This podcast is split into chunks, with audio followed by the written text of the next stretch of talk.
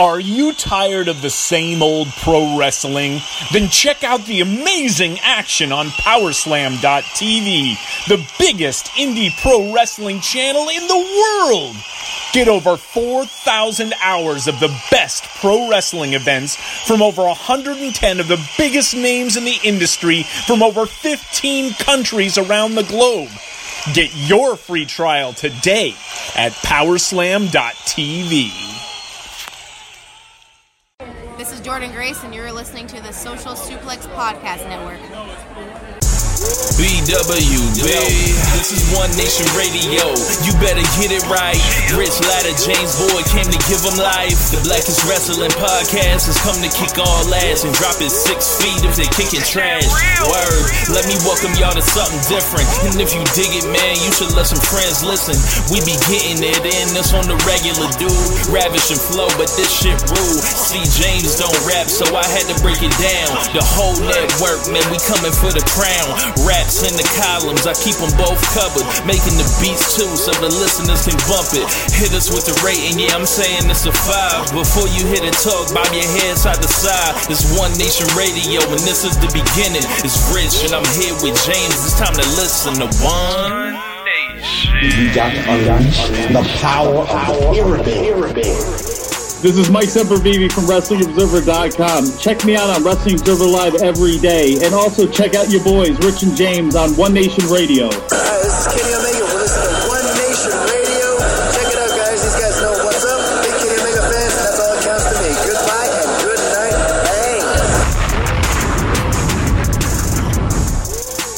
Bang. Ladies and gentlemen, welcome to this week's edition of One Nation Radio. I'm James Boyd, and I'm here with the ultimate light skin, Rich Latta. What's going on?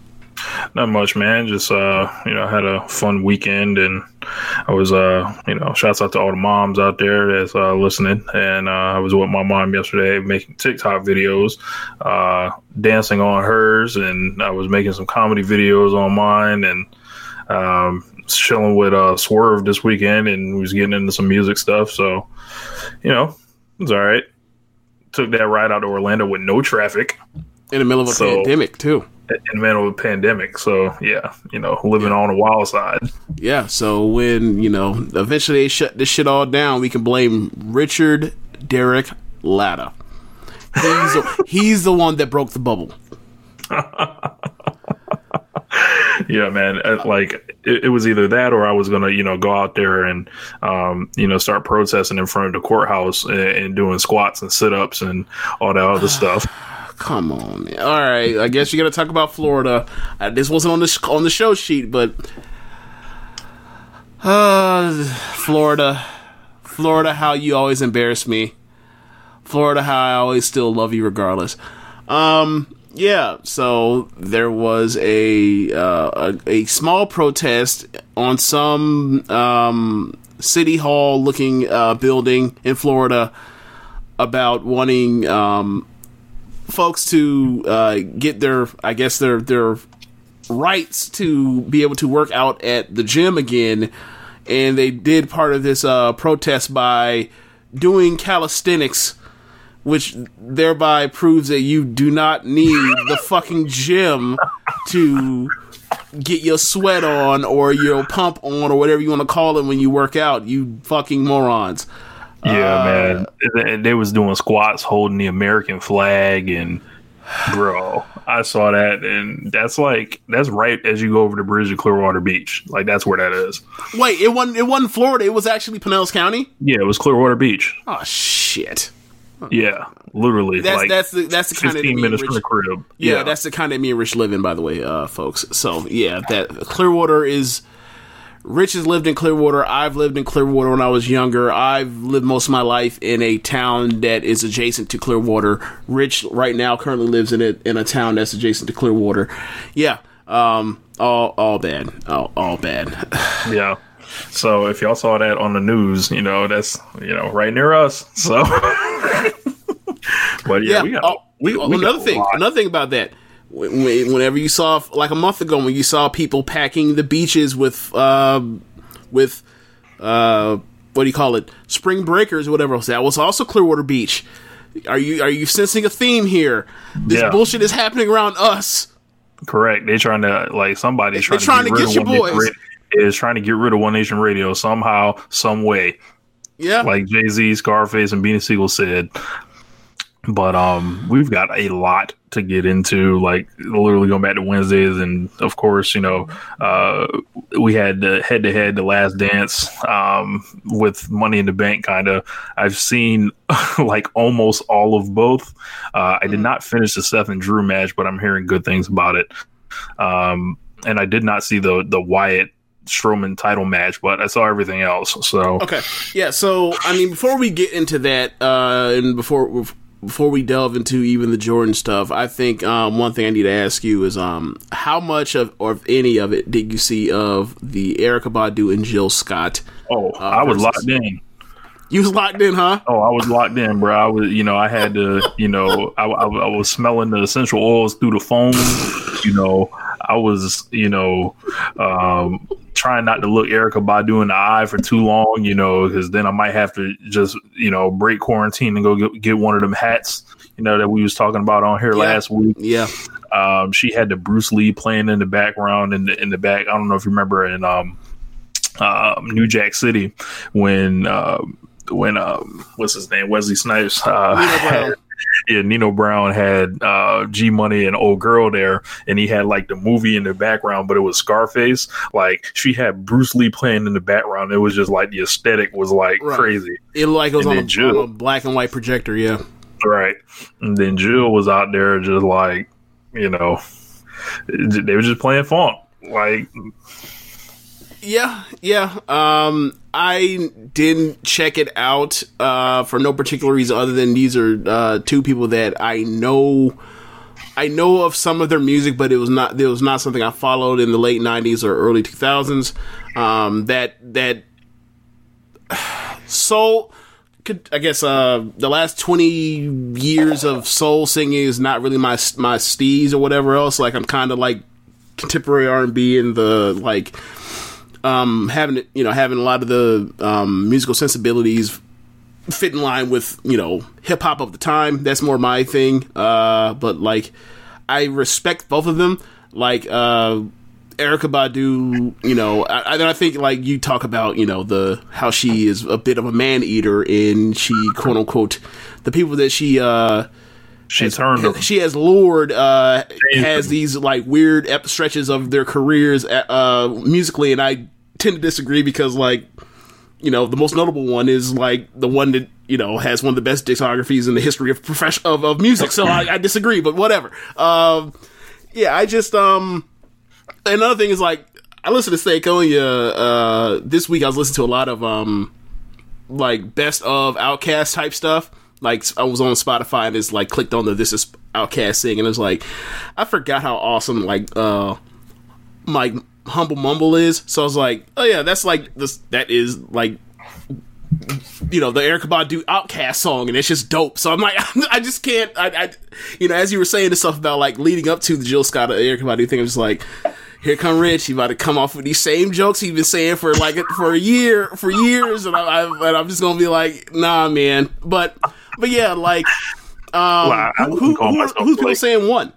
Well, um, no one really. Everybody was just kind of enjoying it. Um, Okay, nah, so it basically like people took it the same way that they took it, where like they're both just like, yeah, play that hard shit, Jill. Oh yeah, play that hard shit, Erica. They were both like, Yeah. you can see they were both like, you know, really putting on for each other because you know there's genuine love there between the two. It wasn't as much of a competition.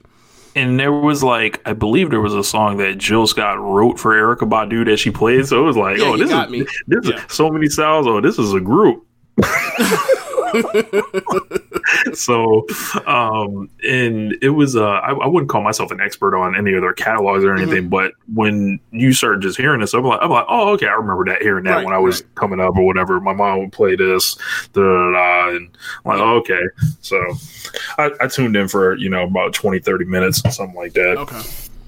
Okay. Well, I mean, I wouldn't, I wouldn't ask you nothing stupid like, was they looking good? Because the answer was hell yeah, dummy. But uh, yeah Yeah, um, yeah, like is, is Jill Scott still the first team? Is the fir- number one pick all time in the BBW One Nation Radio Draft? She's still number one overall. Hey man, ever? I mean, there's her. There's Dasha Polanco uh, from Orange Is the New Black. you know, I mean, I'm not going. I'm not going to go too far. I didn't want to start just dropping a bunch of names, but I mean, but- I thought last. I think last time we left it, she was number one. Is anybody, is we- we anybody had like came for the crown? I, I, I think I think Dasha would be the one. Um, uh, I don't know. We have to probably continue this uh, conversation in the Discord if y'all want want to holler at us about about uh, something like that. So I am not putting this on recorded air. Uh, you know, going too think- far into that list. I, I think that's smart. I think that's smart. So Um, join the Discord under the One Nation Radio tab. Who is on your list? oh man, Look, We- we I mean, I mean, Nia Jax. Look, Nia Jax got to get a spot. yeah, yeah. She's she's, she's high. She's she's high somewhere on the list. I haven't I haven't figured where I don't figure figured out where she is. I don't know if it, I don't think it's Mount Rushmore. I'm not even sure if it's the Pantheon, but like. She she's got to be uh out of you know the tiers from uh one to five. She got to be at least a uh, four tier. The Yeah. higher you go, the better it is, not the lower. So Right, right. Um, yeah. So I mean, I guess we got to get into the the Jordan Doc stuff, right? Yeah. Yeah. So, do you want to talk about last week's uh edition of the two episodes? Or do you want to just put talk about like the last four we got because we you know weird. Let's put them together.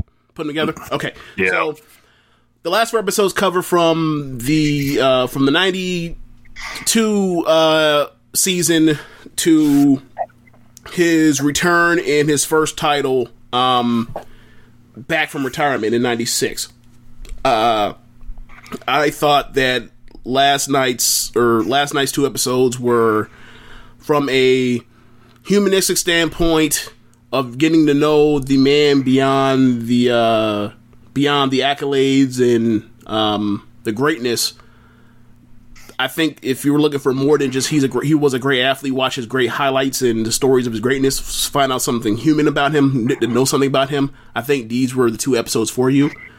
Um, and honestly, for me, like this is kind of around the time where it goes from being like, oh yeah, I, I know when I was a kid, I know of Michael Jordan, he's the best basketball player in the world. To like, I love Michael Jordan.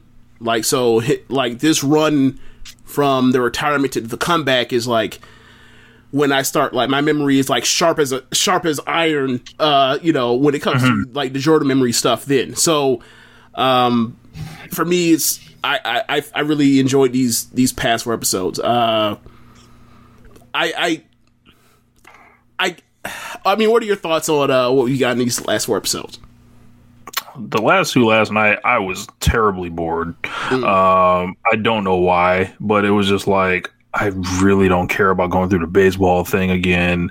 Uh, it was sad seeing about his dad dying and you know all that, and thinking about like Mike was thirty years old when that happened, and Yeah. um, but yeah, overall, it was like you know I a, a lot of the stuff I knew, but you know, it's it's interesting in hearing you know how he acted uh, as a baseball player uh, in that team dynamic compared to you know what he was doing in the NBA. Um, Yes, very very interesting. Um, yeah, I uh I think for me, um, when it came to the Jordan stuff, when it came to the retirement, like people talk really big about uh, the conspiracy theories of well, was he suspended by Stern or the league or whatever else? And this was a, some version of an 18 month suspension because of the gambling, and you know he spent his time by doing that, and now he is back. And people love talking about and running away with that conspiracy theory, but like over the past you know 25 years. But the one thing that like watching this documentary remembering what was happening in baseball at the time, like, and remember like some of the players in the work stoppage in '94 when we didn't get a '94 uh, World Series. Uh, Jerry Reinsdorf, the owner of the Chicago Bulls and the Chicago White Sox, was a big proponent in the reason why we had a work stoppage in baseball, and it's never thought of in some. I don't think I've ever really ever heard about it being brought up as far as I've never heard of nothing like that. The conspiracy theory that Jordan retires, he wants to play baseball. Okay, come play baseball for my baseball team.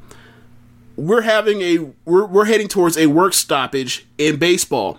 Okay, I have a World Series contending legitimate contender, and I have a uh, league MVP in Frank Thomas. I am going to then cut my. I'm basically going to help shut down that World Series, and then Michael Jordan has nothing to do. So he possibly has to get the itch to come back. No one. I don't think I've heard anyone ever bring that up, but like, I'm not saying that actually happened, but like, the all these things are in place to where if you were to be a conspiracy theorist about it, like you could go about it and try to connect more dots if you wanted to, but like it's there for someone to speculate about, and like we always hear about the gamble, but not that. And I always found I was just like last night, like I thought about, I was like, huh, how come no one has? That's weird. Yeah, I, I can't say I've ever heard of that um, theory before. Um, it was the whole first retirement thing. Honestly, is just bizarre. It had to be a like, mindfuck. To- like imagine like Rich, imagine imagine being instead of being born and you were born in eighty nine or ninety, right? 89 yeah 89. Imagine being born in, in nineteen eighty and, and this happened. yeah You be so like, like hold on you're 30 years old and you're just retiring like Right. why Right. like and then magic had retired at 31 obviously due to a debilitating illness like three Right. years before Yeah, that yeah. or whatever People thought right he was going to, most people, that yeah, most of us thought that like most people thought that he was going to die. right Yeah, I um, I, yeah, it's, it's it's really strange. And another thing about it is like while he's retiring, it's like you see like the like the NBA career obits on him at the time, and they're showing it, and like you hear Tom Brokaw talk about it, and everybody else is like, after those first three rings, most people consider him the greatest basketball player of all time. Then, and like to hear that and hear the, how like colored this stuff is now when like hearing about all the all the old motherfuckers that like hated Kobe and hates LeBron it's just like okay so when he won his three in a row that was fine that was enough to just go crown him and now like we've gone to a place of of such such hyper critical nonsense and hate and flat out hating that like nah, we we don't even do that now. Like you, you must get seven or fuck off. um, yeah, I, I thought that was interesting, and it's like, damn. So y'all was really, the, but what happened to this? This rings culture is real, real new. This is some real, you know, the rings culture is some real uh millennial shit because, like, imagine nowadays if they did if they people were trying to say this with Jordan, they'd be like, well, and honestly, I'd be like, you kind of have a point here when it's like, okay, Kareem has six rings as well. Uh, Kareem has six MVPs to Jordan's five. Bill Russell has 11 fucking championships. Magic Johnson has five championships. Y'all want to crown this dude for quote unquote only three? Like, it, it, would it would be a fucking, it, it was funny. Like, Skip Bayless would hate Michael Jordan.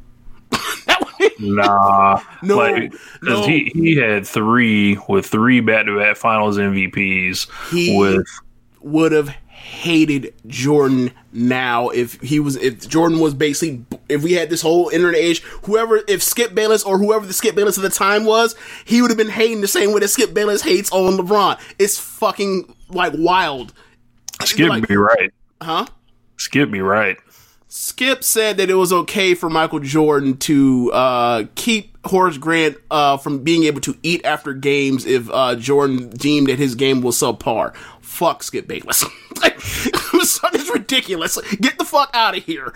Like, if you, you talk about, and this is, we'll cover this uh, talking about a little bit later, but like getting to the, you know, Jordan was a bully, Jordan was an asshole stuff that was in episodes, uh, you know, um, the last, this week's episodes or whatever else. But Jordan would have fit well with uh, JBL and you know Ron Simmons and uh, the Undertaker and you know the culture. Yeah, sounds sounds real interesting. Actually, no, he wouldn't because like they would have been like, yeah, he's tall, but he's skinny. Doesn't have to look for this business. they would have ran him out of here. they would have ran him out of here. But um, yeah, I just I, I, I just uh, the Jordan stuff for um for for the comeback. I I thought that like uh I thought that the skip the, the the Gary Payton stuff where he just like Jordan don't concede anything, bro. He don't concede anything. Like for them to talk about the '96 finals and not point out that like and the, and then like to go with the part about Jordan's mind was on his father not playing, even though like the, the Bulls annihilated them in the first three games. Like then all of a sudden, like last three games, like his mind's on somewhere else. It's like that's convenient, but like Like your dad, like his mind wasn't on his dad. Like the whole seventies who wins during the season, right? right, right, and, and then like look, man.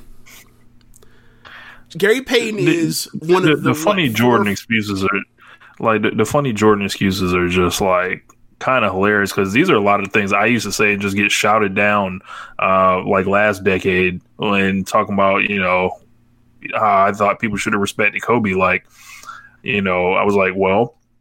He went to the finals more times. Well, he played in a tougher era against like better defenders and everything like that. And just like, no, no, no. I'm like, look, man, this man was getting guarded by Hersey Hawkins, John Starks, Jeff Hornacek, Dan Majerle. Imagine what Kobe would have done to them, them same people. Like it, it, it I don't know. It, some some of the stuff is like mythology, and then a lot of it is just like is is wrapped in this presentation. But I feel like we all have our own kind of feelings on like you know I think his career played out like in that sense, kind of like how it was supposed to. Like you wasn't supposed to win in '95. Like I don't want to hear the bullshit about you trying to roll out of bed and steal a ring, um, and Yeah. and you come out there and get your ass spanked. Like, Yeah, nah, and- man, like all this shit about yeah, they would have won eight straight. You you fucking believe that? No, Like no. I don't.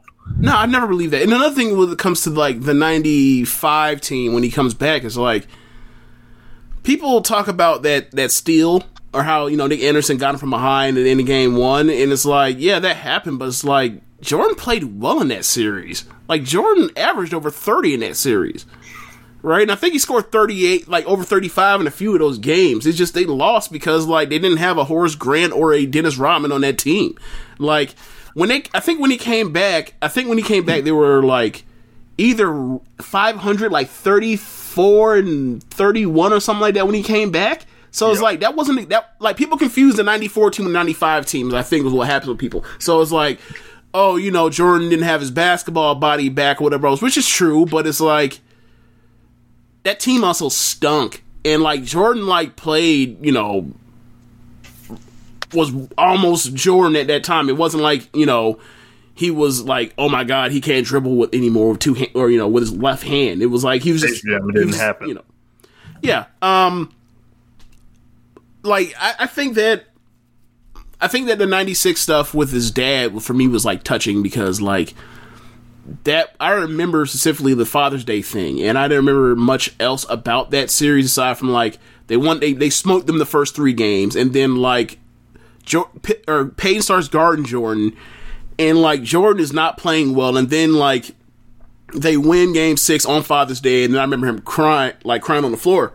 One thing that this that this show uh, that this documentary got was I had no idea there was audio of him of him just like just like man crying, just sobbing and like just so gutting uh, to hear it. And I and it, for me, it hit me in a different way because I was like, I remember this footage of him laying on the ground crying.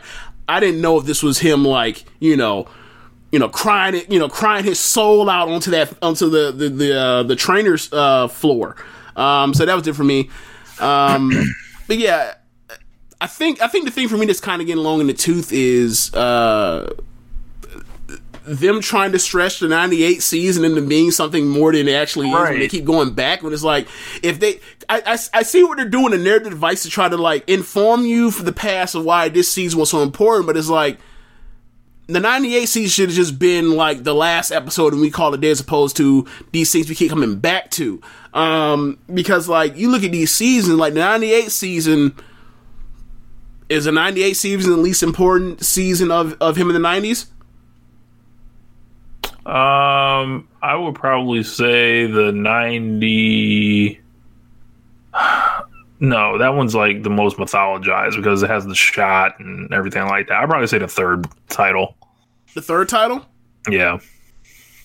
I mean, but that's fresh off of. I mean, I, maybe I'm just confused because like I'm also mixing that along with well, one like '93 might be their best team, um, talent wise, and then also like for me it just felt like you have to you almost put the 92 I almost put like the dream team with 93 together as one thing and that's probably unfair but you're so you might be right but like 93 might be the best Bulls team out of that whole run.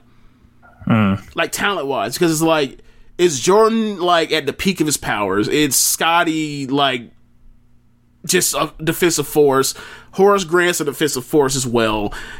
And like they're just killing all these teams that like you know only have two ball handlers and they're pressing motherfuckers. Like that's another thing when you talk about like the NBA like now versus. Can you imagine trying to press? I don't give a damn if you have two Kawhis like uh like Jordan and Like, let them niggas try to press Kyrie Irving. All right. Not even that. It's like how you gonna you gonna press an NBA when you have now at this point at at, the, at minimum three guys on the floor that can bring the ball up now, or four or five now in this league. This back back then there's only two dudes that can bring the ball up. Now there's four sometimes. I think a lot of Good this luck. stuff is like actually like in, in them trying to build up like the mythology of this area era is like for anyone that really knows the game. it- I think is blowing holes in it. I mean, but you got to keep in mind, like a lot of people don't really know or care about that. Like when they when they put up that seventy two, uh, did you notice when they did the seventy two? Talked about how they got the seventy two, and they wore the hats, and they said they don't mean a thing without the ring. Am I the only one that sat there and felt like that was shade towards the sixteen Warriors? Because I felt like that was shade. Probably, yeah. Yeah, but yeah, like even going through that at the time, I was like, "Yo, is this the greatest team ever?" And then like you look back and it's like, "Well, look at the you know, let's say after ninety, let's say like after ninety two, right?" You start looking at some of these teams, like the perfect examples, like the Jazz. is like, were the Jazz really a better team, like in the late eight in the late nineties than they were in the late or in the early eighties or early nineties? It's like I don't think so. Like at that point, you have you know Stockton Malone in their mid thirties. Like their third best player is what Jeff Hornacek. Hornacek. I don't know. Like I just think that like the West got super weak. You know, um, I, I don't know. It, it's it's it's really hard to explain, especially when you like. I, watched, I think the um, West was really competitive at the time, but the thing was, there was like a star on like every team at least. There was like or uh, Yeah, Robinson on the Spurs or two, yeah. Like Yeah, the Lakers were trying to get th- back. These teams were like, you have two dudes that you know are like are worth a damn, and everybody else is like, this is before we got to specialists, where it's like, all right, we'll put you know. Like uh, Kyle Korver, no, is he some superstar? No, but like he has, he's a he's a deadly weapon because he has his one skill or two skills, and you have to account for that, and it makes it harder to defend the whole floor you watch these. I, I watched um Barkley's fifty was it fifty six points against the Warriors. yeah. Yeah, I watched that last week. Um, and the, the thing about that is like Latrell Sprewell's also like matched him in the first half. This was crazy, but um, like you watch the game and it's like none of these dudes are like real threats to actually defend. Like even with you know most of these dudes like not being you know or having everything's being compacted inside the free throw line or whatever else, and it's like how many skills do these dudes actually have or or just were not flat out used and I can't really I can't really tell the difference and it's like the league is so like Jordan Barkley Malone Olajuwon Shaq Pippen those dudes will still thrive the same way they always have. It's just like the bar for the average NBA player is so far raised now compared to then as far as the skills that they exhibit now. It's like that I just don't think that you I don't think I, feel like you can compare the greats, but like as far as like talking about like which leagues and were better. like nah, man. Don't, like, yeah, yeah. Like I mean, and you hear people talk about it when they talk about like um people that have been in leagues for a long time, like long like the vets from this era as it's changed to the three point shooting. Like I remember JJ Redick was like, the level of conditioning you have to be in to be able to defend the floor for you know to out to 30 feet now is like so far beyond what we were doing when I was a rookie or when I was a young boy, you know, coming out of Duke. And I was like, he's probably right. Um, but yeah, and I mean, that, I, I just think that, you know, the games are so different that the only thing I really judge is like, I th- I feel like you know when people talk about you know will so and so survive the physicality of the '90s, I'd be like, all right, I want you to watch this Barkley game and see where like Barkley just gets to whatever spot he wants to on that left block with ease. Like no one's no one's pushing him out so far. Like I mean, they're pushing him out far from behind. They're not denying him or being over the top of him or any of that stuff. And it's like obviously the defensive rules are different, but it's like even if you play somebody's back, you can you Because know they'll wait, they they will wait for you to get the ball, then beat you up. Y- yeah, yeah. As opposed to you know the smart thing, which is like don't let him get the ball or deny as much as you can. But whatever, it's just it's just the, the rules are different. I just think that the great players would have been great in whatever era in the, in the last like twenty five years or so, thirty years, whatever you want to say. But like average player, nah, nah. Like, I, but um, you know, I, I thought it was super duper fun for me to watch like the the Dream Team stuff. That I mean, it, about like uh, going through the Magic and Jordan thing, and they they talked about that on the Dream Team doc. And I think a lot of the problems with this recent um, batch could be like the last two episodes that you saw could be the fact that like, for example. A lot of that stuff was covered ground, like when they did the Knicks and um the winning time pot or um the winning time, um, you know, Nixon Pacers rivalry of the nineties. Right. That covers Jordan's retirement, right? Um, the Jordan rides the bus thirty for thirty covers his baseball stuff. Um, uh, the, this magic moment covers the '95 Bulls when they beat Jordan. Like a lot of this stuff is like been covered by ESPN his damn self for like hours. so it's like you're going like you y'all are glossing over things that y'all have whole documentaries on already. So, I was I was struggling. Like I was, like to stay, stay awake and then like oh like just coming in and out. Yeah, but I mean, I'm, I'm, I'm.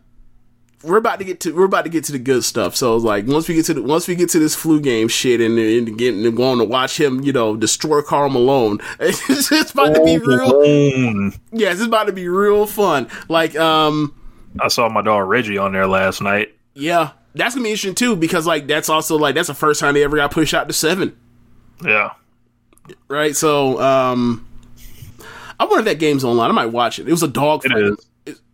Okay. I believe it is. Yeah, Am- Should I?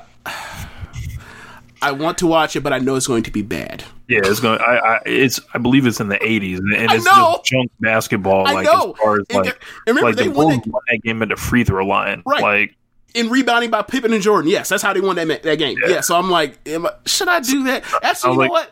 We should like do a, that. it sounds like a less exciting version of like Basketball? the Lakers and Celtics in Oh, 2010 Game Seven. You know what? You know what we should do? We should watch it. And you know who should we invite to watch it? Who? Regular listener of One Nation Radio, Dan Coffin. So yes, uh, yes. Let's let's let's uh let's let's do that. Let's let's do that. Let's do that.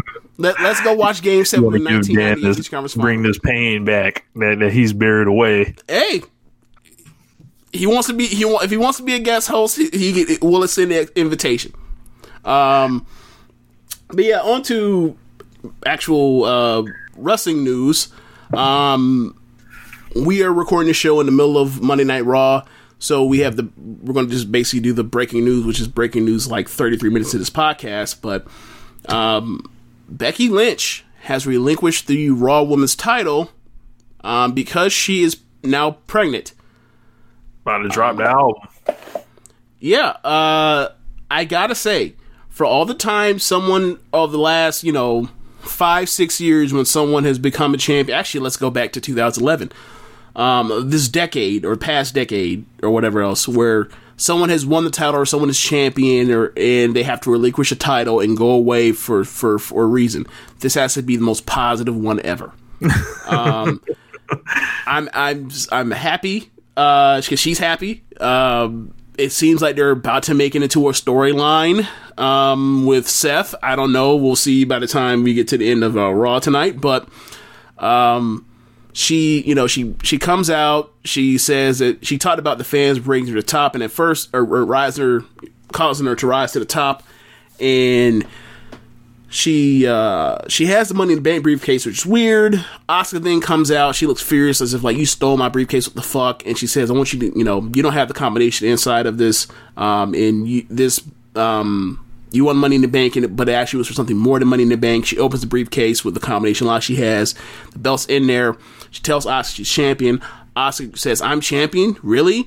And she grabs the belt. She's she's super happy. She starts dancing with the belt because Asuka, you know, been out of her mind the last like three months. But um, she then celebrates on top of the announce table and then comes back into the ring in front of Becky. And I'm thinking like, is this some type of elaborate ruse? What's going on? And then she says like, "You're going to be a great champion. I'm happy. You know, if it's anybody, I'm I'm happy for for to be the, to be the take on this belt. It's you. Um, you're going to be a great champion, a great fighter, a great warrior, and I'm going to go off and be a and go off and be a, a mother. And like Asuka, you know, even though they have like probably the best feud in on the main roster this year so far, like she's like, "You're gonna be a mother," and then like she's like, "Congratulations," and they hug, and um, Asuka's in the middle of the ring, and they're it like they're genuinely happy, which is probably you know their relationship outside of on camera, and then um, Becky walks up the ramp, and they show her crying, tears of you know bittersweet tears of you know the, what what what she lost just now, what she just gave up, and plus what she's on the road towards um going through. This is you know the, the sweet part, but yeah, um this this definitely is a million times better than Roman saying like he's got to go fight for his life. This is a lot better than Daniel Bryan talking about how grateful he is. This is a hell of a lot better than Edge's retirement. Um, yeah, uh, I I really know if I should make a comparison to them. I'm just other than the fact it's like those were the shits, and this one was like, it's. I was happy the whole time. I, I mean, I don't know if you saw any of it. Uh, what was, Nah, what your- I didn't what are your- it, but I caught the news. I, you Okay. know, first thing I thought was, damn, Shawn Michaels wishes. Oh, I mean, Shawn Michaels in the '90s wishes he was able to get out of you know dropping the belt after a year reign of beating everybody via pregnancy. You know, Becky Lynch, elite level working. James, uh, this this is this is working like you know Lesnarian. Like, I'm gonna beat your your UFC shoot fighter. I'm gonna beat your Queen. I'm gonna beat your Southern Belle. I'm gonna beat uh, your boss. I'm gonna beat your other shoot fighter on the way out the territory on top, still getting paid. Yes, if it, if it sounds like it, what you're thinking, yes, it definitely is. Becky Lynch, Finesse of the Year candidate. Oh my god. All right, put on the list. Fine by me, but that's fine by me. I don't care. Um, Look, and, and and and when or if she comes back, she she walks right, she moonwalks right back to the belt. yeah. Another thing about that is like we talked about is another part of why I'm happy is like I don't think there's any reason for her to ever come back. I think she should. I think she. I think. I think she should just. You know. It's Rappington. Like it's a dub. Like. like. I, I was I was the biggest woman uh this company is or uh this I was biggest push woman as a legitimate uh athlete that this company has ever made. Um, if I come back, my fans might not come back, just like we have the proof of all these people when they come back. Uh, will their fans come back or they just tune out and be done, right? Um, then I'll get blamed as you know as a non-draw or whatever else. Like how Edge is getting blamed right now, or Randy Orton. Look, and blamed, she's going out during the pandemic. She ain't got to stick around and Right. like none of this with the rest of the belt. This is why Right. I think this is just such a great move for her. Right. And also, you know, just recently we heard reports and talks about, you know, The Rock has, been, you know, has given her some um, guidance or, or she is actually signed on with um, some of the same management that The Rock has. Like, she clearly is a charismatic person. She clearly is a person that can, um, that can deliver and emote dialogue. Hey, don't be shocked if you start seeing a pattern here. Like Rebecca of, Quinn. of of injuries of uh, Oh my God. dur- during this pandemic. Like like Kevin Owens for example like he hasn't been on TV like and there, he's had this ankle injury that was apparently when he jumped off the WrestleMania sign. But if you go back through it his ankle doesn't hit like at all so I heard something about you know through back Twitter channels. I don't know how reliable it is, but talking about WWE wrestlers ha- have their own doctors now. Like they're not going like they're trying to run basically during this pandemic, either to get some of these excuses so they don't have to work during this shit, and and they don't get the heat either. Um, I, I would not be shocked if, if this was like, you know, when when all this shit popped off, or even before that. Like, I would not be shocked if this was the plan. And this, if it was elite level working by Becky. Look, I don't know about it being a plan or whatever else, but like, given you know, after what happened that came out during the Doctor Amann um, stuff, uh, you know, during um, the CM Punk um, counter sue stuff, the trial or whatever you want to call that. Um, I would suggest y'all get y'all own Doctor too, because um, I mean, it's inherent that they want you back out there to work, and uh, you know, uh, they don't the doc, look team doctors slash staff doctors don't get paid because they keep you off the field. if You catch my drift. So, I mean, like, I mean, you can look around. There's a there's a million of, there's a Now- million of those in. Go ahead. I was gonna say wrestlers. Now is the time. Yeah, look, Yeah. they can just chill at home. She ain't got to worry about going nowhere either. She can just just hang out. Yeah. Um. Is, I, I mean, yeah. I mean, I, I, I, um, I don't know what the future lies for her, but like, either way, like, if she go, if this is the end, she went out on top for sure. Done done it all. Yeah. I mean, what else was she supposed to do? Was she supposed to wait for Ronda to come back? Well, apparently, she must have like got some wind that it wasn't happening or whatever. I mean, I don't even know about some wind or whatever else. I don't know if they were trying or not, if it was an accident or whatever else. Things happen. Right. That's life. But like, look, Some some say she has beat Ronda in two games oh now. God, she beat her to getting pregnant first. That's what you're saying. Oh my God, That's not what I'm saying. That's what some are saying. that's what some are saying. Okay, Oh yes, I see you related real quick though, right? you know, I, you know, got to got to got to be swift. You know, Yeah. Um I don't know what to transition to after that. I mean, after we just talked about like about the happiness and the joy of you know Becky is you know could possibly moving on to something else. Now we have to follow up with like this this this this terrible news of or I mean actually just doing it passing because I don't really know much of the details, but like yeah, Del Rio um is in a is in this terrible uh, situation. Um he is alleged to have sexually assaulted his girlfriend, right?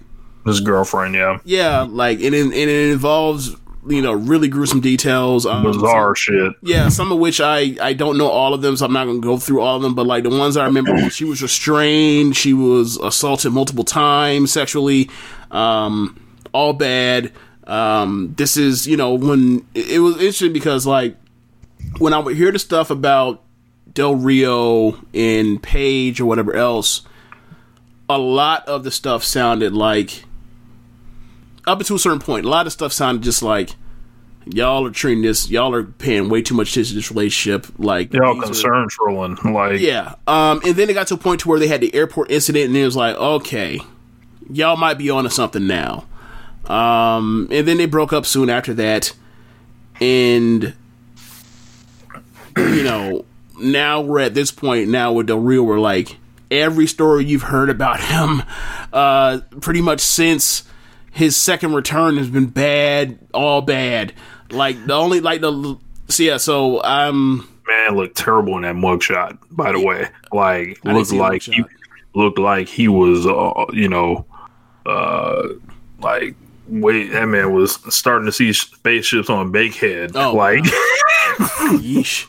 Um, yeah, I just, uh, you know, um, for his uh, significant other that that um, that went through that, I, I I hope that she finds some sort of you know road to recovery, peace, whatever. After something that traumatic and heinous happens to you, um, who knows? I, I it's just bad, but I I mean I don't really have much to say aside from like you know this is this this is a bad, terrible story. yeah. Um, just just an awful story, a terrible fall from grace, and um, I you know if he's they found out that he um you know is responsible for this and throw him under the jail like yeah. Um. Yeah. Um. You know, after the, it was a certain point with me where just like with once the once the Paige Airport thing came or came, whatever. That's the first time I ever heard anything of something like even similar to this happening as far as him being physical with or whatever else. Like then it was like, all right, my my tune has changed. Before it sounded like, as you said, con- con- concern trolling. Then it's like, now I have something to really actually, you know. Um, so ever since then, I've been like, you know, distanced myself from like liking Del Rio as the, an actor or whatever as a wrestling act. Like this is some real life shit, and now this is like going far beyond the pale. Um, but yeah, um, if anything else you have to say, I we just move on to Money in the Bank from last night. Uh, yeah. Let's let's let's get to uh, Money in the Bank. Yeah, um, a show that had moments. Uh, actually, a show that had lots of moments. Um, a lot of good stuff, a lot of bad stuff. I probably go thumbs in the middle on the show. Uh, one of the biggest, uh, one of the biggest things I go with is like, it was only like a two and a half hour show, which is like, do you know how great a two and a half hour show for for WWE pay per view main roster pay per view sounds? That sounds like heaven. Um, just it sounds sounds lovely. Like if this show had went another hour and a half, this show would have got a thumbs down for me probably. Um, I don't think they would have had more good wrestling to, to make up for it. But um, which match did you say you did you missed out on? I didn't see the two title matches. I, I saw everything else, like the two big title matches. Okay, so um, the first title match was Braun Strowman versus um versus uh Bray Wyatt, and it was Bray Wyatt in the uh in the, in the Mr. Rogers uh, sweater vest or sweater, and they pretty much just ran into each other a bunch of times and and had a had a uh, uh they were slapping meat. That's best I can explain it. They were slapping meat, um, and they were having themselves a pretty a pretty good little match.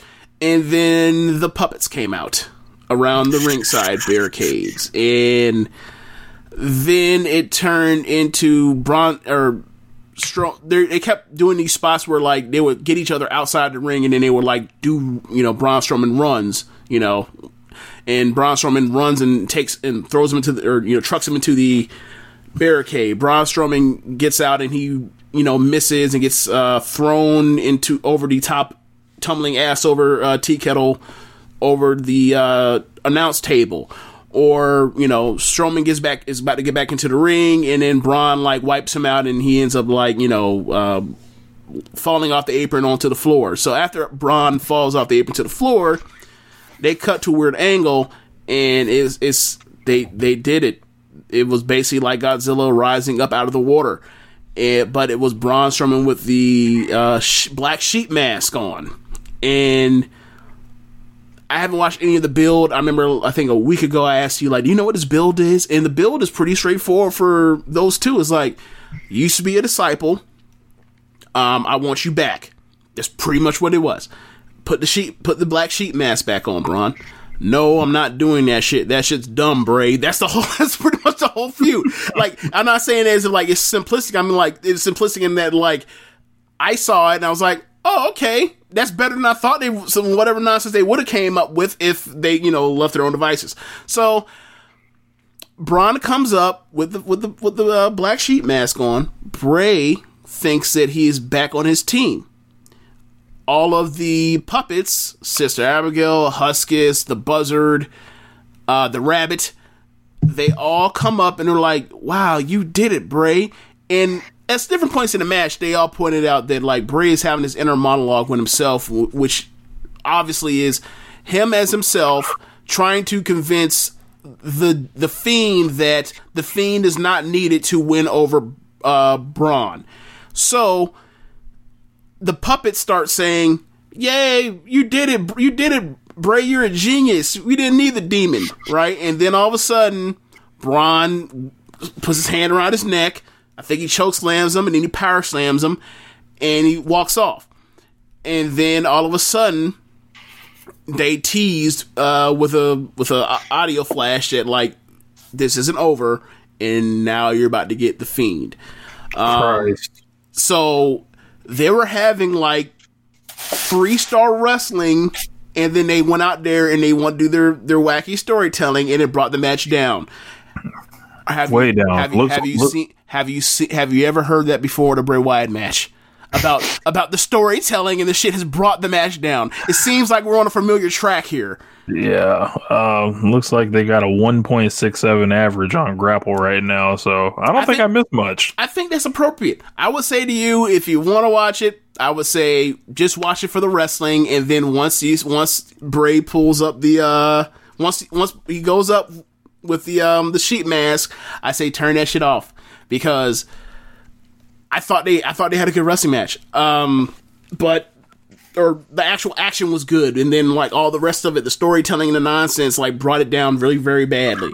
Um, and then the other title match was Brock Le- uh, Brock Lesnar, um, Drew McIntyre versus Seth Rollins. I th- this is is interesting because like I've seen them have multiple matches before, and I've always thought they had good chemistry. But those have always been like those nine o'clock matches on Raw, whatever else. And you know now there's no crowd. There's no you know you know we got to a point with Seth where it was like nothing mattered until you got the Falcon Arrow.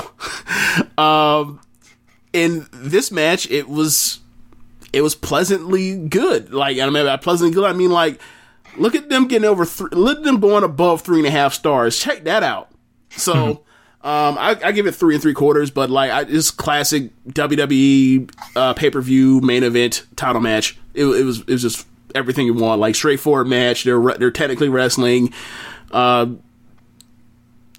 Drew may not be the better wrestler, but he's bigger and stronger, so he's able to overpower some of the chain wrestling stuff.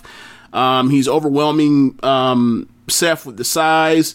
Seth goes and starts drop kicking the knee. He starts working over the knee. Uh, Drew has to fight through it, and they go back and forth. There's some in- cool spots, like they do a spot where um, Drew goes for a uh, he goes for a superplex into the um, so he's on top of both ropes, um, trying to go superplex. Seth he ends up uh, attacking the bad knee. He ends up in a tree of woe on the bad knee. Seth literally stomps on the knee from on, from the top turnbuckle, and then he goes to try to do something else, and then Drew basically just springs up and basically like Daniel Bryan, you know, monkey suplexing him off while he's in Tree of Woe. Um, there's a spot where, uh, you know, they, they basically trade like flash finishes to each other. Like there's a super kick, there's a, or sorry, there's a, there's a headbutt, there's a super kick, there's a claymore kick. That was the finish. Like I, I really enjoyed this match. This is one, this is one of the best matches like Seth has singles match Seth has had in like A year? a year and a half, two years. like this is like this would have been this would have fit right up there with like the 2000 early 2018 Seth stuff when he was actually on fire. So it, it was really good, and I thought like given the matches that Drew has had on TV with Andrade or basically like the Zelina Vega army or whatever else, like in the ring, he's getting it done as a champion right now. Um, I, I I don't know how to, I don't know how you come to any conclusion other than he's been a very good champion so far. Um, obviously there's no crowd or whatever else, but he comes out, he has good matches, he kicks people's asses. You can see when he comes out and talks that he has a, a sense of humor and a, and a lightness, and it's not like the same as and it and it, he's found a way to kind of differentiate himself from the typical "I'm the champion now." It's had to be like the MC of the show, nice guy that they've been trying to make everybody since Cena became you know the top guy Yeah. um, he's found a way to kind of like be like point out that like what he does kind of wacky and kind of like cuts it off before it goes too far. Um, so I, but I, I've, I've enjoyed his title run so far. Yeah, I might have to check that out. Um, he he looks good with the belt, Yes, and he, he, he feels like it He feels like, like it a champion. belongs. Yeah, it, it feels like it belongs. Like I'll give him that. I saw the Yeah. interview. He, he, he, that's one of the things that why we always said about him is like he's always been a list apart all star, especially since he came back uh, through the NXT run. Um, it was just like, and I remember, I remember, I think at the time when he had the match with, um, with Bobby Roode, I was like, he has the matches that Vince McMahon will want to put on his main event or whatever else. He's having better matches than those now with Seth, but like when he was in NXT and he was having those matches with Andrade in in, in Mag- or not McIntyre, but Roode, you knew that like, yeah, he's definitely on the standard. It's only a matter of time, and he's reached the destiny. He's reached that peak already. Um, So I mean, other things on the on the card, I think you will watch. I think the opener, the four way tag match, was very good. Um, yeah, I saw that. It, it really felt like they actually adjusted to the empty arena, Yeah. and to where it's like not like bothering the match, and it just feels like everyone's adjusted to the environment. Um, you know, I'm told that it just feels like people are doing matches like in, in practice or something. So that's what it feels like for the wrestlers. So, um, I mean, it- like as far as like, there's no adrenaline. Right, like it, Sorry. Correct. Yeah. And, and um, you know, New Day ended up uh, you know keeping the belts, I believe. Um, it was jarring to see Kofi getting beat down by Cutler at certain points. It's funny, out of all the people that cut their hair in the group, Cutler wasn't the one that needed to do it. Um, don't don't don't start that. Don't start. Look, in the, in the words of Patrick Ewing and Michael Jordan, don't start that shit. Okay, so look, and, and you know what? I, I, I can kind of appreciate like um like they're hitting us in the head with the Forgotten Sons and what they are, like the the American flag genes, but it's not too far it, where it's just like it's not the Undertaker sitting there in a Blue Lives Matter shirt saying, "Hey, watch my damn documentary." Like, yeah, yeah, um, yeah. You're right. There obviously is a lot of Americana, if you will, in the um in the Forgotten Sons gimmick, and it's always been there. Um, I, I think it's quite interesting that like you were, uh, you know, you hung out with Swerve, and it's like, how come Swerve wasn't like ad- adopted as a Forgotten Son as well? Is, is it because? never mind. Um, but yeah, uh, I I really enjoyed the match. Um, I thought that um it was it's interesting because you know they did the Michael Coleism where Michael Cole stops calling the match to get over the character, which is like cool, but like got kind kind of find a balance. Got to find a balance. is like let me pause all everything I'll say on the action and then ruffle my other paper to where I have all the they give you the listicles, yeah, basically bios. Um, but yeah, one thing I noticed on the from this show or this match onto Money in the Bank when they introduced all the players in Money in the Bank, um, these build heights and weights are out of fucking control. They build Cutler and Blake as two. One was two thirty and another one was two forty. Um, no, they are Ain't not that goddamn big. Not even close. Like they probably like a smooth 215, 225, maybe 230 at the most. I, On I- the as far as the bigger one. you mean like Ryker? No, Ryker's is probably a smooth 250. Ryker's in the 250 range. Them other two are not even close. Like both of them twos are under 225. Um, yeah, but uh, it, it was interesting. And then like you get to like Money in the Bank, and you see that they listed Baron Corbin as six foot eight, and I'm like, oh, Bro, when they said he was 6'8, 280, I was like, he doesn't look like LeBron.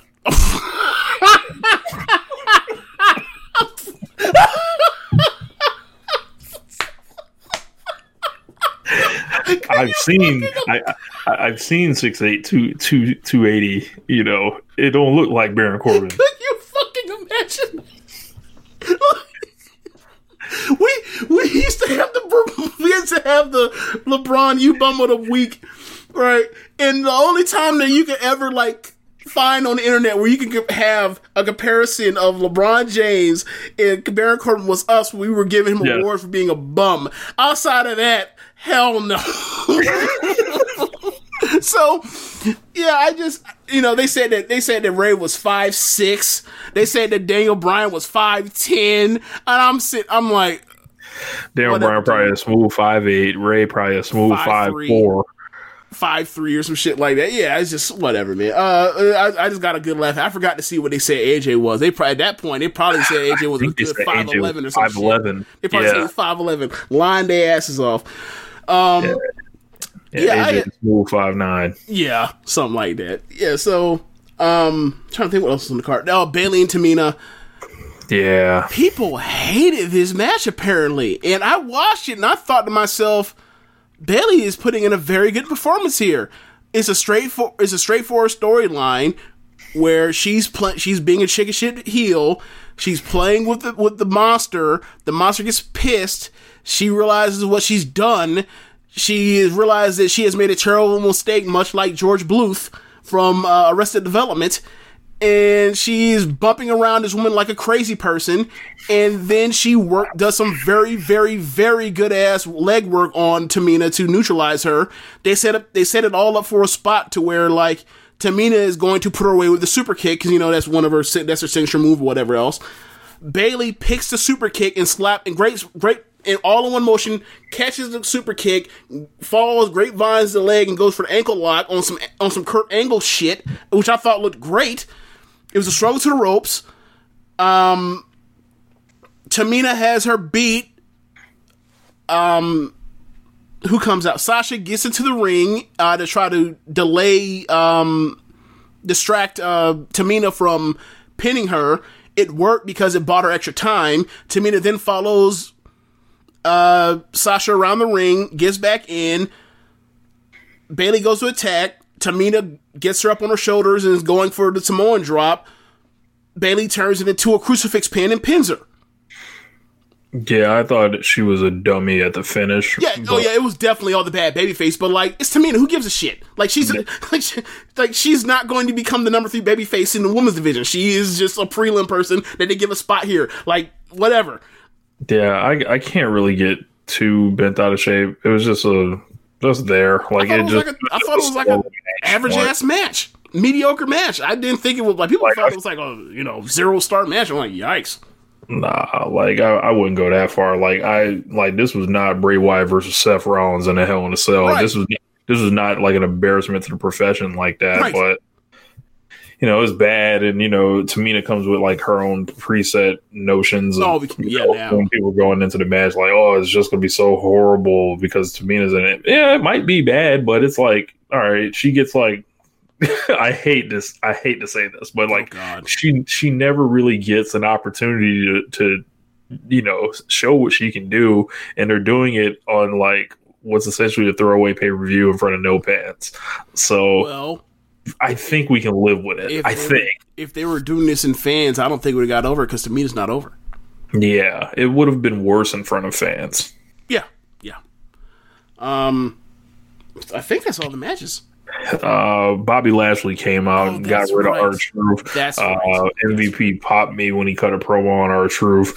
Um, even though I don't really believe in talking in front of company like that, but um, and um, yeah, just money in the bank ladder match is the last thing. Yeah. Um, I don't know where to start. Uh, well, you'd be like, I want you to be like, well, the beginning. Thanks, Rich. That's really helpful. Um, okay, so The women, they all do entrances for the women. They walk out side by side and like the basically like the the main entrance on the first floor, seemingly, and then the men get enter get their entrances and they're in the weight room because yeah, I don't know. Um, they start fighting all around the weight room. Uh, Asuka come, gets her entrance last her music hits, but no one knows why the where the hell um, she is. And then one of these geniuses decides, "Hey, I wonder if we should look up." They pan up, and Asuka is hanging off of the fucking second floor balcony and is dancing because she's out of her goddamn mind, and I love it.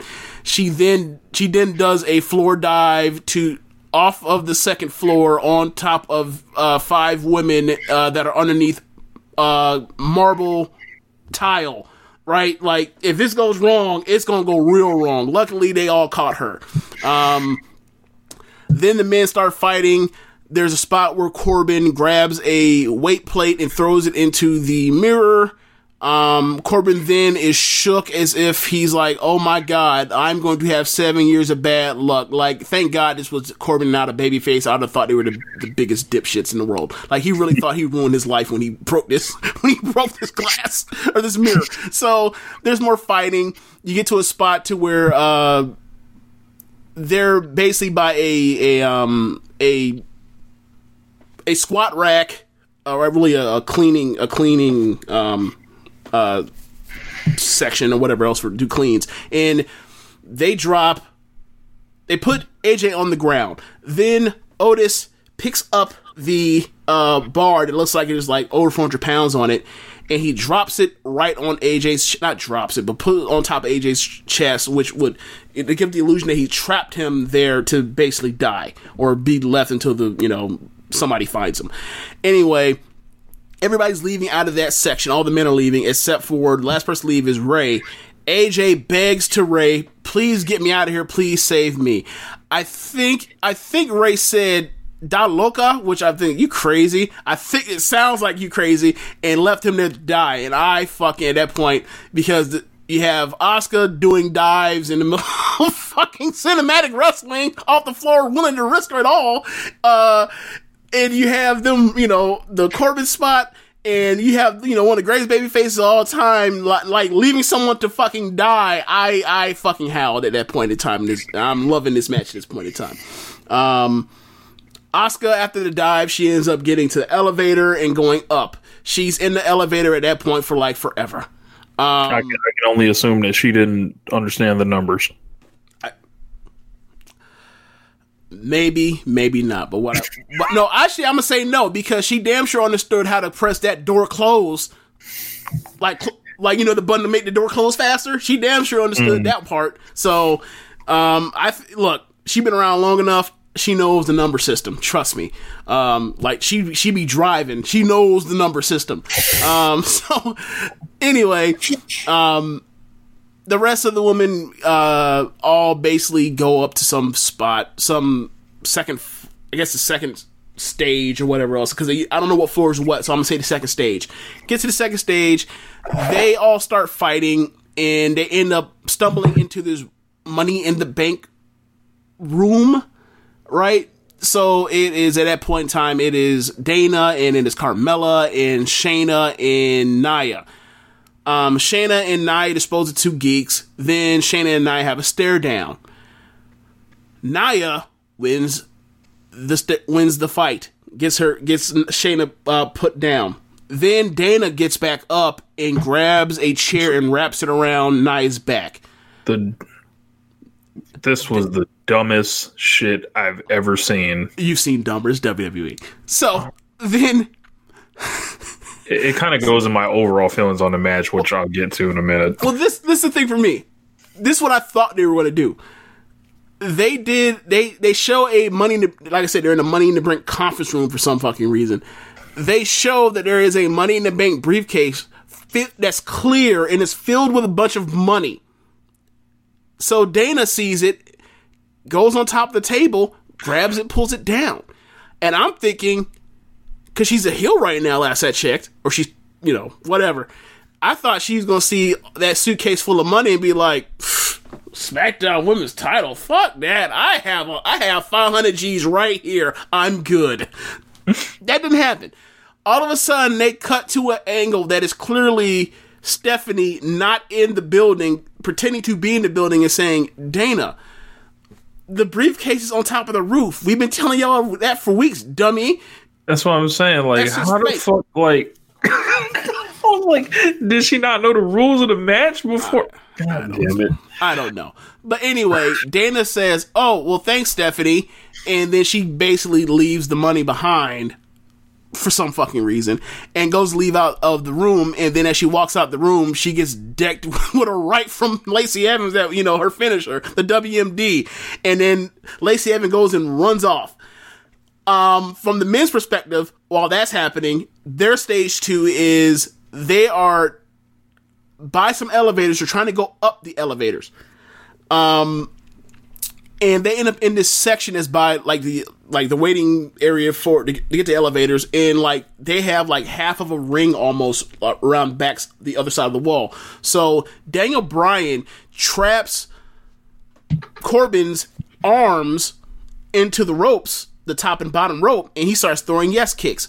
Otis starts doing the yes chant as he throws the yes kicks. Daniel Bryan sees that fucking geek and it starts giving him some. Uh, then Aleister's there, so Aleister's fighting. Aleister realizes, like, I mean, this fucking stupid. I'm about to dip out of here while y'all fighting, and you know, go to the go to stage three. Um, so he leaves. After Daniel Bryan starts finishes whooping Otis, he's like, "Oh shit, where Aleister go? Let me move on to stage three.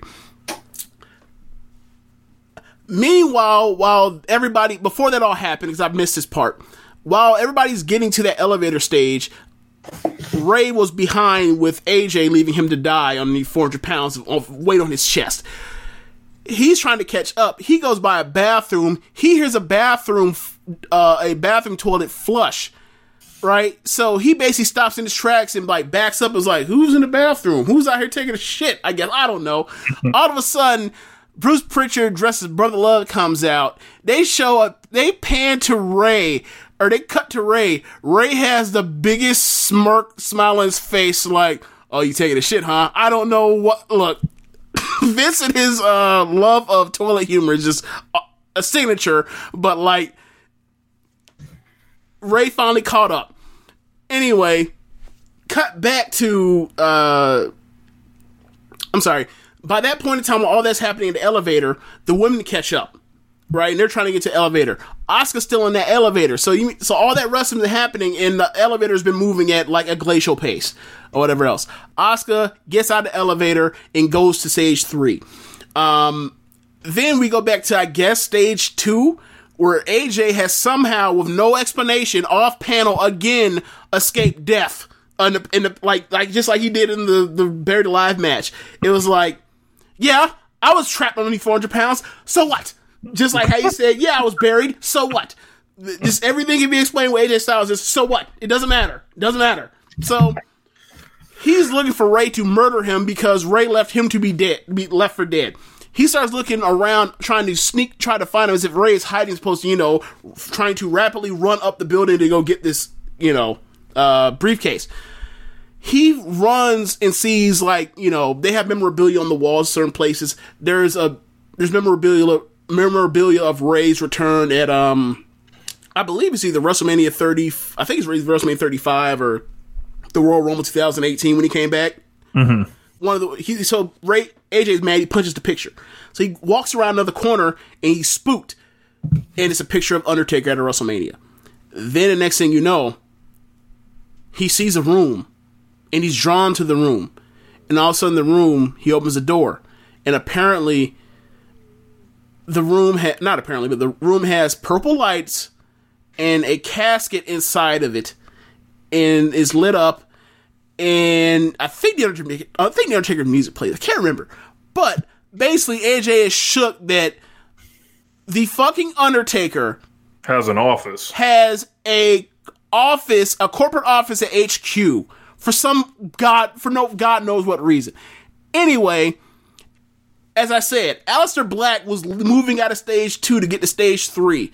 All of a sudden, while AJ is still at stage one trying to get to stage two, Aleister shows back up in his middle part at stage 1.1 and a half when he's really already at three and lock, beats up AJ, throws him um, into the into Undertaker's office and locks the door, leaving him to be left for dead, presumably again.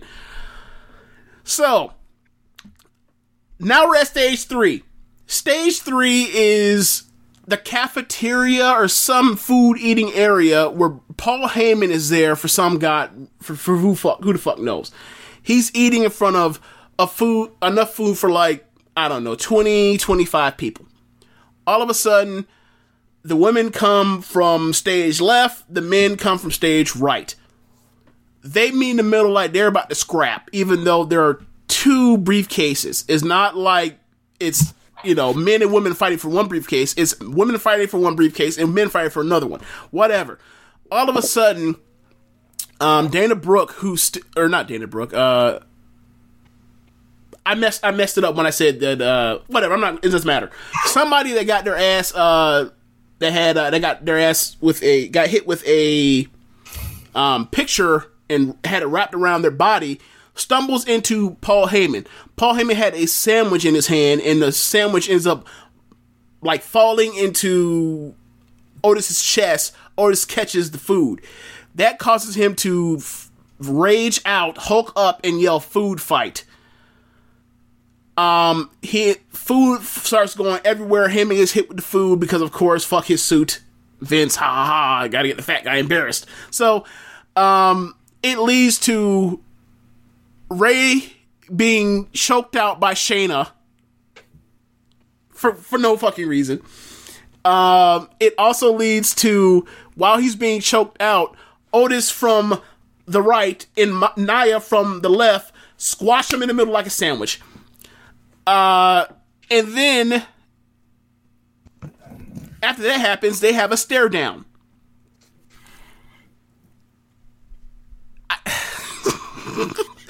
they have a stare down because they're both big, I guess. That's the only explanation for the stare Yes. down. They have a stare down because they both big.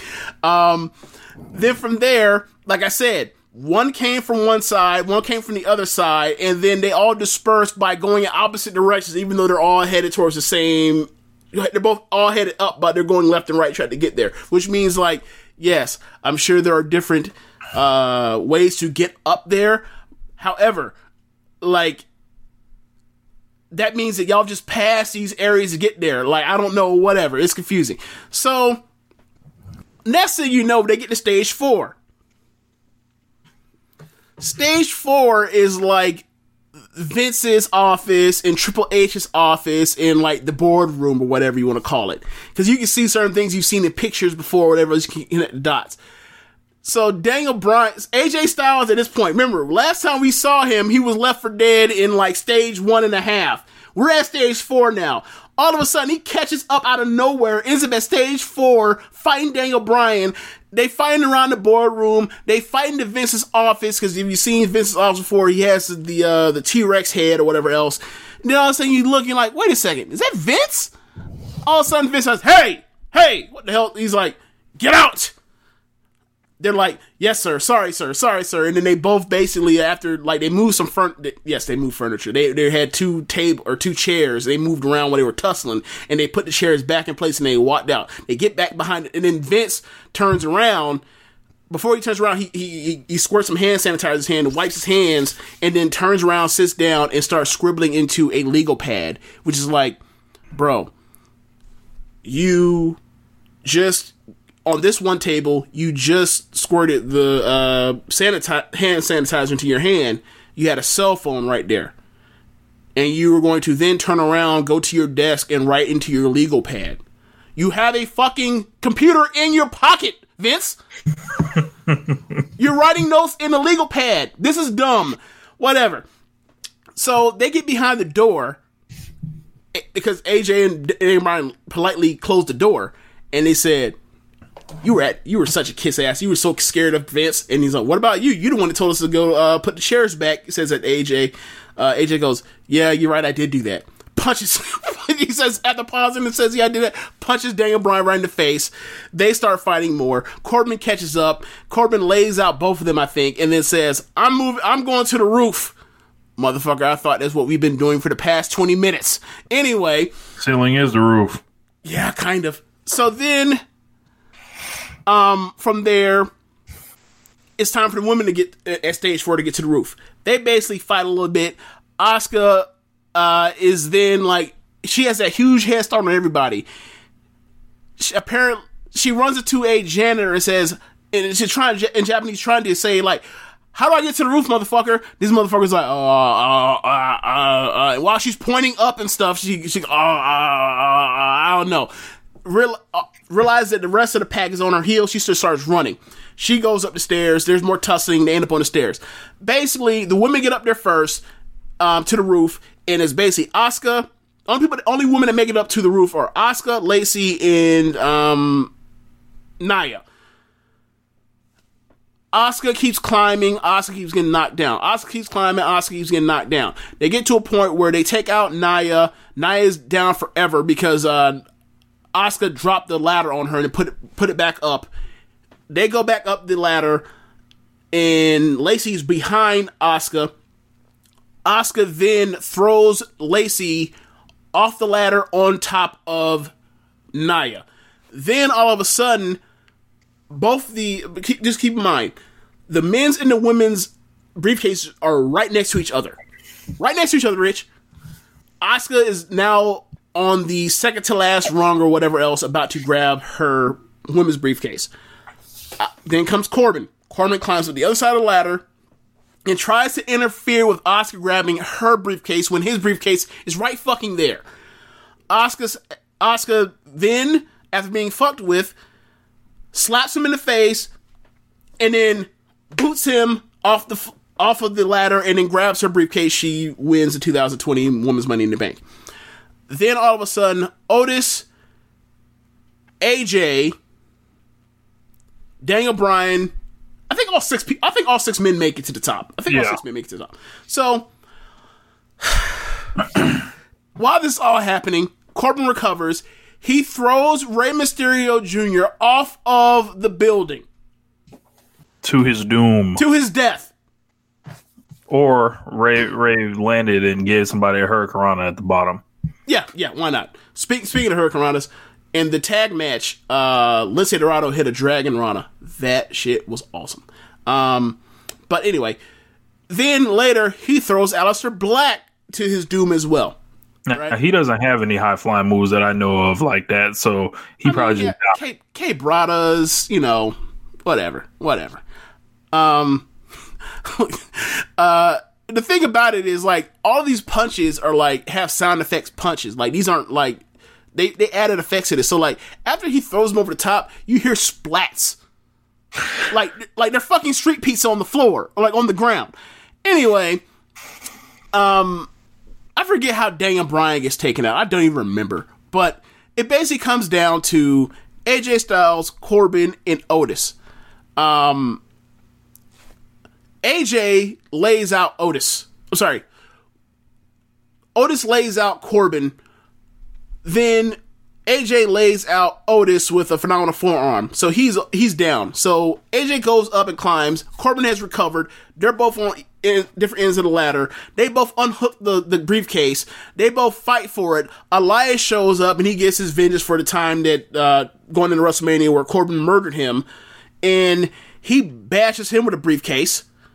Or with I'm sorry, with the guitar, which makes Corbin drop to the ground and let's go to briefcase. As he does, AJ butterfingers it and fumbles it, and it it falls into Otis's hands, and he is the 2020 Men's Money in the Bank winner. And then he yells, "Yo, Mandy, I did it!" Which reminds me, supposed to be like, "Yo, Adrian." Um, I thought that until they start getting into the who's on what floor issues, which fucked it up. Like the first like eight minutes of the match, I loved because it was just wacky and goofy and like what it should be and not taken seriously at all. Um, and then they start doing stuff where like people are on the wrong floors and people people are all of a sudden ahead and they're behind and, they're, and the pack's caught up when they no reason why they caught up or whatever else, and it just turned into a convoluted mess. Um, would I watch this match again? Probably because it was that ridiculous. It, it's a, it's a match that I think you should, someone everybody should watch to show you how ridiculous wrestling can be. Um, was it a good wrestling match? Fuck no, it wasn't a wrestling match, but it was something that I thought was legitimately entertaining. Um, and yes, at times it was frustrating because of the continuity issues, but I thought that it was at points very on the nose funny, purposely funny, and also like a lot of times unintentionally funny too. And for me, it I give it one thumb up and I leave I leave it at that. I didn't It ain't laugh. wrestling though. I, I didn't laugh once watching Mm. this.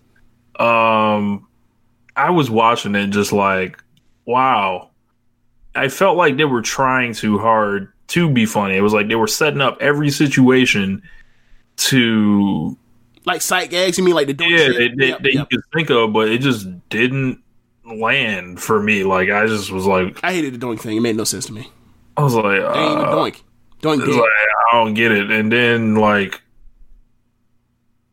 let alone it being Otis that wins, right? and the way Otis won, Like, he didn't win. Like, like, two two dudes lost. he didn't win. they, they- like they're gonna go ahead and let him eventually be the champion. Like, No. you don't, you don't make Eugene the champion. You don't make the Disco Inferno the champion. You don't make Rikishi the champion. You don't make the Hurricane the champion. You don't make Brodus Clay the champion. You don't make Hugh Morrus the champion. Like, One thing, one thing Yeah. I think is dumb. one thing I think is a bad idea with with them with Otis is the fact that like you only want to give him a title shot if it's going to be in front of a crowd to want to root and cheer for the for the for the lovable you know wacky you know baby face that's not really you're not supposed to take serious. Like give him a title shot in front of people and then see what you have after that. Not like do it in front of no fans whatsoever. So for me like it's a bad pick from that from that perspective. But then again who knows if he even like gets to cash it in. He might you know lose it or Mandy might screw him over because you know they love to have women screw you over in, in, uh, on WWE television. So um, who knows? But that would have been my choice. I, I agree with you. That wouldn't have been my choice. Even though I love Otis, that wasn't have been my choice. He wouldn't have been in my top 50 choices, top 100 choices. but um, yeah, I, I did not find like the the all the humor and um, in the match and everything. It was just like I was watching it and I just didn't get it. It didn't hit for me at all. I, I stayed quiet pretty much during the whole review because it was like. I, I, I, it wasn't to be taken as a match, but I was a like, just like I don't know, man. It just wasn't. ain't like you ain't like it. Yeah, I ain't like it. Like, Yeah. Um. yeah, I'm trying to think. So let's move on to AEW Dynamite uh, last week. Uh, now, if you want a wacky ass, goofy ass match that was like not necessarily a wrestling match, but like had, uh, but but was like but worked on most levels.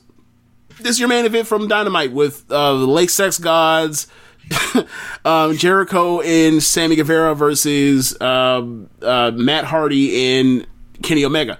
Um, Kenny Omega uh, had one of the spots of the year. He he comes off a scissors lift and like could have cracked his fucking watermelon if he wanted to. Bro. Like he goes he goes for like what was, was it like a 12, 15 foot um, moonsault off Yo, that of shit a just scissors kept, lift like, onto the uh, onto um, three people or whatever else. Uh, I, I thought that like you really tempted fate. I wouldn't have done that, not for no damn TV match.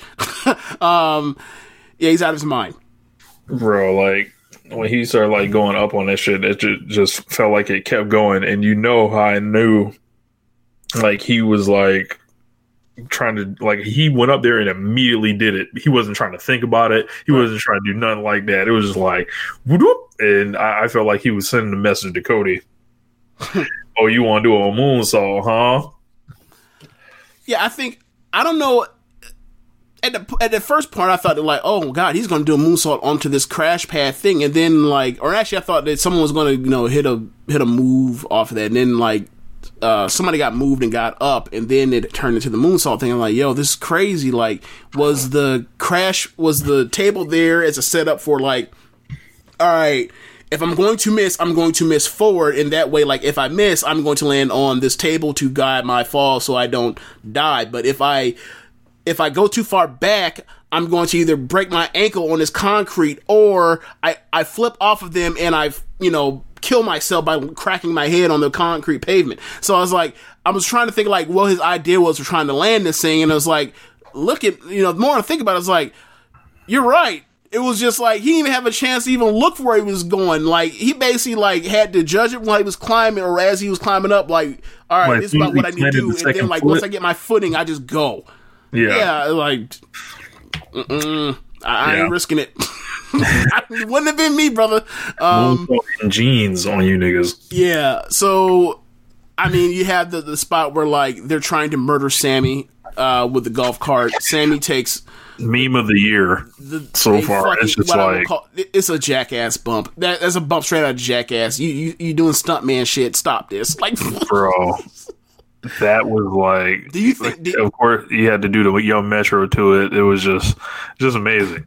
Do you think that his hands blocked the bar, or do you think that bar actually clipped his neck? I'm not sure. Um, I. Sammy's a bump god, so he probably protected himself. Yeah. Um. It it looked it looked like he got just decapitated by the damn uh, sidebar of the golf cart. Like it was just. Ugh. Um. Yeah. Uh, I'm trying to think what else happened. Uh, Janela and Cody opened the show. Um, they had a good match. They had a weird thing where Janela was trying to do some flippy spot off of like the corner of the uh, of the ramp. It didn't work. So Cody can say like, "Nah, uh, how about I just punch you in the face instead, and we'll continue wrestling." Um, yeah, I thought I thought it was a fine match. I didn't think it was great or good. I thought it was fine. Clash of Styles, and you know, it's kind of good to see these rather than segmenting all these guys that Right are. person won. Yeah, Got that. Um, what else? Uh, you, you go through whatever whatever else is on the card because I don't. I'm having Moxley and. Frankie Kazarian. That's I, right. re- I really right. liked that match. And, I did too. I did too. Um, like Frankie Kazarian showed up with the fresh line on you boys. Yes, this this this man has clearly been talking to Jericho. Um, this man is clearly has. I don't know if he's a, it's a knife or if it's I don't know what I don't know what you do in scissors. So. I don't know. All I know is that like Sammy.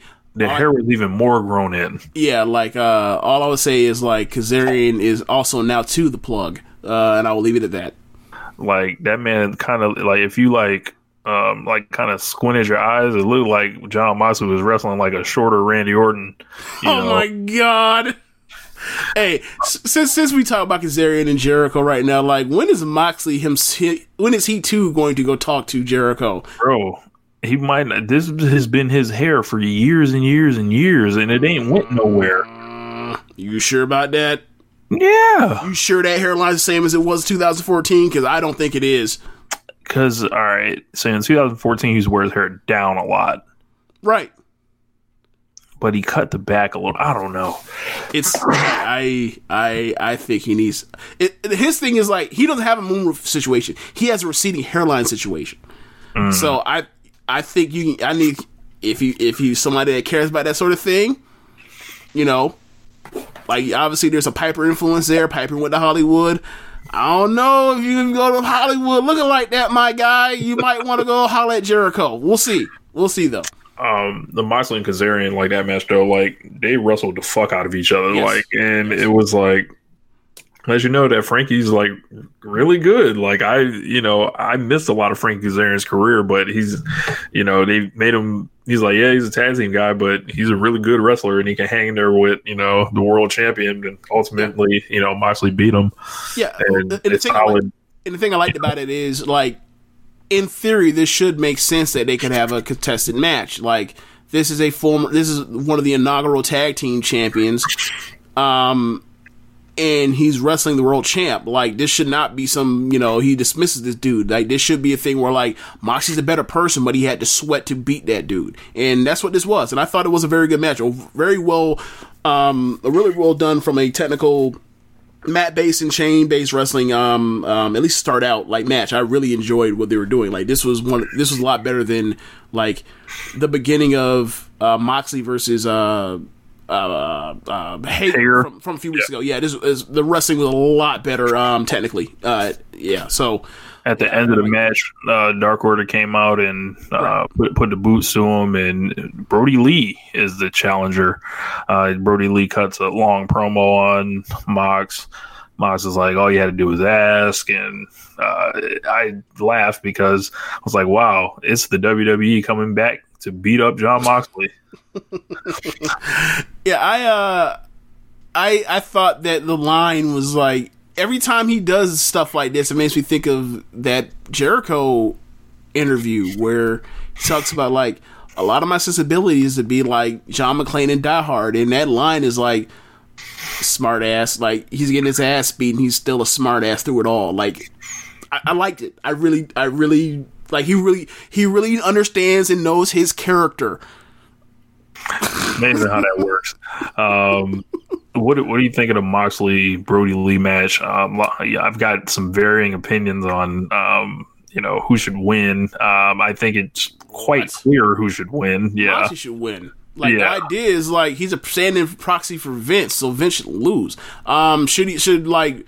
Does that mean that like uh, I think that they shouldn't they should move on and like do nothing with the Dark Order and um, Luke Harper after that or Brodie Lee after that? No, I'm just saying that like Moxley should win because like the story is he's WWE and you're gonna have the dude that left WWE lose. And it makes no fucking sense. And also like he's more he's not as over as Moxley. So why would I why would I change the title of the person that's less over? Um, Yeah. But one- one thing I will say is um, in 2000. Uh, when was 2015?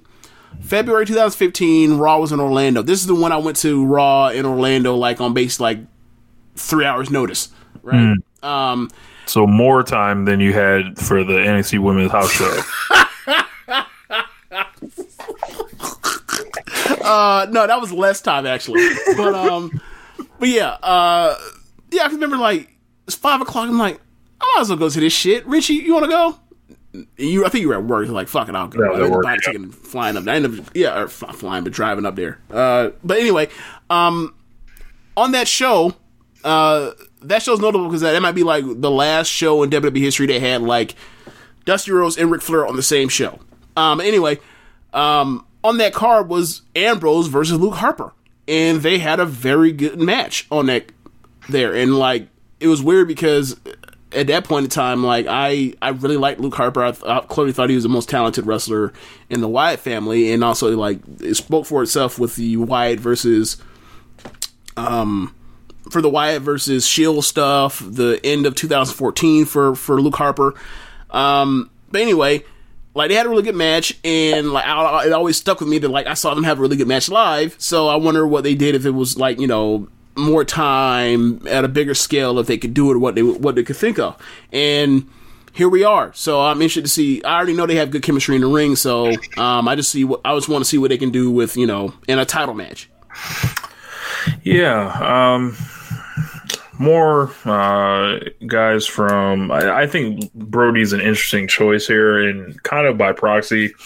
Uh, me, I don't think Moxley versus Brodie Lee is some type of box office smash or anything. So, you know, I argued that they should put MJF in this spot this month, but apparently they may see bigger things for MJF and they're holding on to that. But what Mox like, you know, it's gonna be it's gonna be tough for them, you know. Like Cody and Archer going for the TNT belt.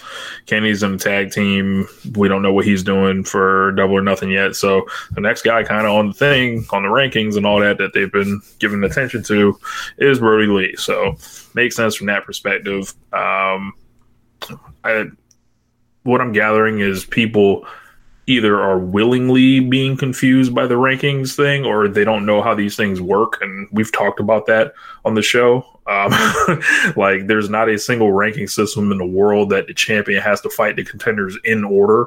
Um, If you can find one, let me know. Um, but the, um, I don't know, like, I, I, kind of a kind of a strange match for me here. It's like more all right, WW, ex WWE guys, right out of WWE guys coming for the AEW title uh, consistently here. So I I would just like them to be you know conscious of that. Well, my question for you would be, and I mean, I don't, I don't. uh This wasn't. I don't. I, I probably would have went with Jericho again, right? And then like he beats Jericho, and Jericho moves on to whatever else he's doing, but that's not what they want to go with yet. Um, I, I wasn't in love with people people thought of like, well, this should well MJF could be next because like I don't think MJF's that over. I just don't. Um, and I, you know, given that the pay per views in a month, I don't know if they can build up enough tension to make you want to feel, make you want to, you know, see it in that way. I don't know. Um, I, I don't know if this is a thing where I don't know. Like, I don't think they were really good. Aside from Jericho, I don't think they were really good contenders at, for this cycle. For and given what we went through, like to get to Moxley versus anybody. So, if it wasn't going to be Jericho, I don't think anybody would have been a good pick right now anyway. So, or a great pick. Like I think they're. I think these. You know, if you went with MJF or you went with Harper, Brodie Lee would have been fine either way. But um, I think the only one that would have been like this makes all the sense in the world, given where we were storyline wise, is Jericho. Right. And I don't know what Um, Jericho's doing. Like, or actually, I'm pretty sure he's got to do Jericho versus Jeff Hardy. So, or I'm sorry, Matt Hardy. So, you know, Or you do him and Sammy against Hangman and Kenny if they can get Hangman to come back. But I, yeah, that's another reason why I didn't think of that because like I don't, I don't know if he's coming back because he was Yeah. coming back. I think he's been back by now, and maybe you know, trying to you know they've been trying to build towards this eventual breakup between those two. That's on that's off the table right now because he's he's at home. Um, what else did they have? That was um, around Nyla had a squash against Yep. Kenzie Paige, who was trained by Kane and Dr. Tom Pritchard. Uh, took some good bumps. So, um, nice video package for the women's division. They had the twenty four seven countdown voice guy. Uh, Shawn Spears cut an excellent promo Yeah. uh, about Cody, that scoundrel. Um, and it, it was like wow, you know. The, I, I think I think Shawn Spears is of value, and if he's just gonna hate Cody forever in the promotion, like they always gonna have to fight. Yeah, this is clearly the this is like uh, uh what I like to call the Triple H promo, the Triple H show promo, where it's like he cuts this like halfway believable narrative promo uh that like makes all the sense in the world given where they are in the storyline, except like the part where you have to like say he's full of shit is because he's a bad guy and that's it. Um and it's like I don't know if this necessarily does that much help for the baby face while you're doing this. Like the one I remember when he actually funny we just talked about that Orlando Raw is like they did that with him and Ric Flair and Sting where he's like, you know what? Like basically Ric Flair's coming out there to tell Triple H like you're not ready for Sting, bro. And then Triple H is like, you know what? I love you. You know why I hate Sting? Because back in '89, when you were the man, you carried that dude, and he became a star, and he and all he did was live off your rep. And I'm going to erase him for for for not like paying you, you respects you deserve. And then like Rick says, "All right." But when he beat when he puts you on your ass, don't say I ain't warn you. And then he shoves Rick and he says, after he just said that he's doing this for Rick, he says, "Shut up, old man." it's like, what the fuck is this Triple H? Like, Yeah. so, so yeah, like Cor- uh, Cody, horrible brother, uh, was established that- by by Shawn Spears, and yes. later we would find out he is a horrible husband as well. yeah. You know, Brandy Uh, cuts a great promo, and she talks about. It's funny because like this was like um, over a month ago. It feels it feels like when um when uh, Jake said that promo about Brandy about she's Cleopatra, which means that you know uh, Cody is Caesar and the ides of March, and talking about like are you you know said all types of like inappropriate things, referred to uh, Brandy as as uh aside from the Cleopatra line said, "Are you Cle- Are you uh, seasonally uh, Cleopatra, or are you you know uh, Bill's Monica, or whatever else?" And it's like, and so she basically is like, "Bro, you don't know me. Keep my name out your mouth. I ain't for this bullshit. Like that's y'all shit. Leave me out of it." So yeah, awesome promo, so then, um, presence, star power, all that. Yeah, um, she she definitely can promo. That's all I want to ever do, though. I don't want to do shit else. Uh, yeah. So, Or she can just take this here job to Britt. oh yeah, that, yeah, that's gonna happen. God, that's going to happen. They they put it in motion. It's going to happen. Maybe why, look. Why can't they just cancel this shit now? Like how they canceled the uh the the, the uh, Nightmare Collective. Just like this ain't this ain't gonna be a good look. This ain't gonna get either one of them over. Let's just cancel this shit. Um. Anyway, uh oh yeah it was uh, it was qt marshall versus lance archer. Lance archer proceeds to beat the shit out of this goofball. He hit him with a forearm shot. And this is what i this is what i this is the praise i will give qt marshall Oh, hold on. Let me let me make sure I'm sitting down here. he sold the fuck out of this shot from the fo- forearm shot. He sold like he had just been murdered. Like this was Dolph Ziglerian selling. Like it was incredible. Um, he beat the shit out of him. Uh, Brandy get Brandy and Britt have some exchange. I can't remember. Do you remember the exchange exactly? I don't know what physical? what was happening. I think she got close, and then I know uh, at the, after the match, Britt jumped the guardrail and just hit her with the, the snake DDT. Yes, on the concrete. And then after that, after, you know, they dispatch of QT like he should have been dispatched, uh, they bring in um, Brandy. Jake goes, he's out there. He goes to the back. He grabs a snake. He brings a snake and puts it on Brandy. He then uh, lays on top of Brandy in push up position, and he did basically everything but hunch Brandy. I was Yes. uncomfortable. I, I don't know how you felt about, it, but I was like, he can't. He too old to be doing this shit. Stop this, bro. Like, Hey, whatever. Brandy was selling out, so she, immediate retribution. So- um, I was looking for Cody. Apparently, they said he was like Yeah. too far away in the building or something. Yes, commentary said that he was so far in the back from selling some injury. I think it was a knee injury in that match. I can't remember that. uh he would need a golf cart to get there in time. He doesn't have access to one of those, so so he couldn't make it in time. broke.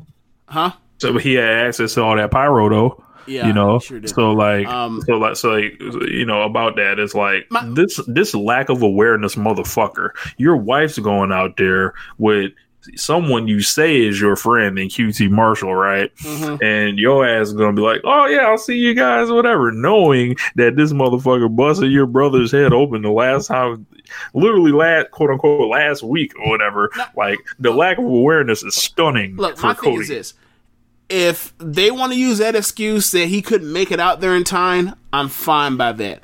But I need some type of update. Like, did, did they cut to him for an interview? I, Did- did- I need some. I. I need some kind of update on: Is Brandy okay? Is she shook up?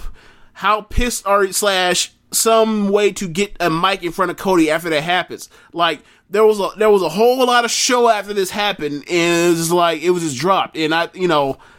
I thought I figured that they would have touched on it. They just left it there, which I'm, I'm assuming he's gonna get a promo on Wednesday, Next and then week, yeah. touch on. it. It's like, nah, bro, I wouldn't have done it this way, or I don't think I don't think it would. It, I think it would be more effective to get that promo right then than wait a week on it after everybody's cooled down or whatever else.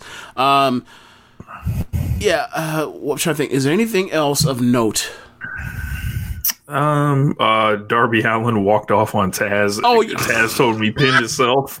Yes, which is exactly why I thought like it was a terrible finish for him because you can say that to him like, bro, you pinned yourself, you dummy, and he was mad.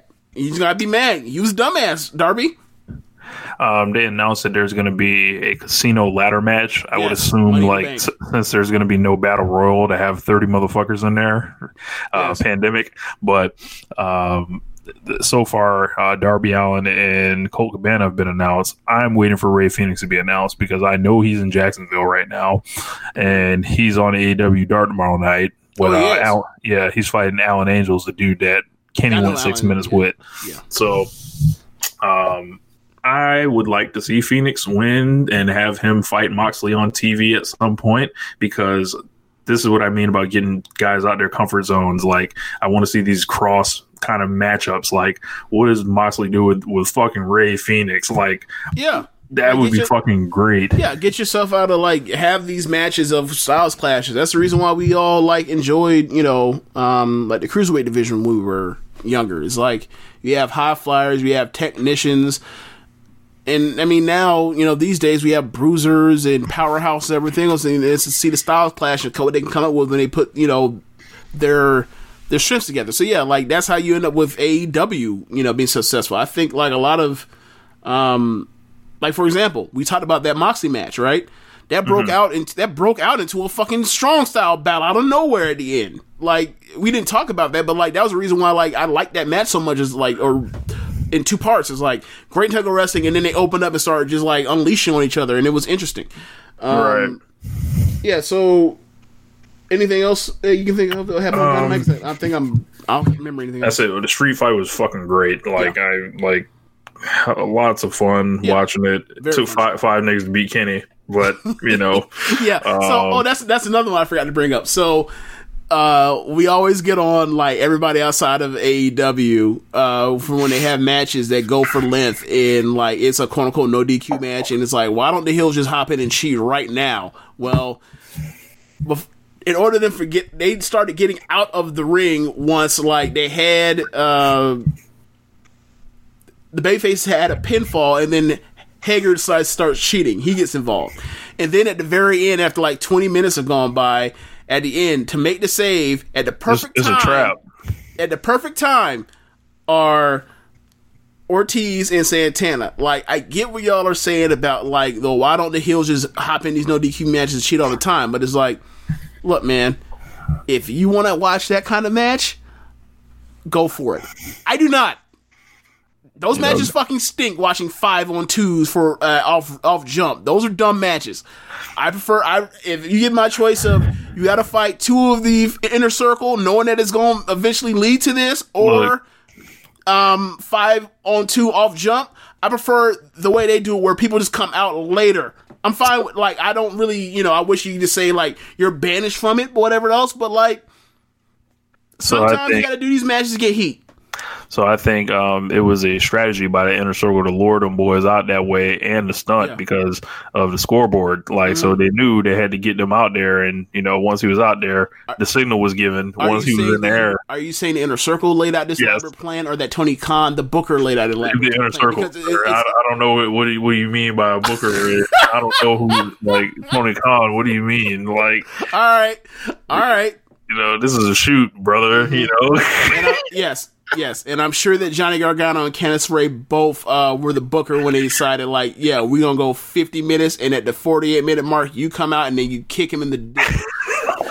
this is it's the same shit. Like it's, it's the same thing. Like you're gonna have a fuck finish at the end. Do you want it for 50? Do you want it for the whole duration of the match or at the end? You decide. Like. It's American wrestling. This is the shit they do in American wrestling. I wish they stopped doing this shit. You can't stop them from doing it. Apparently, it, it just it, it, can't find a way to just not do this in American wrestling or whatever. This is what they do. It's the lesser of the evil, I guess, in my opinion. I don't. I wish I'm with you. I hated. I hated the finish. I thought that like, goddamn, like.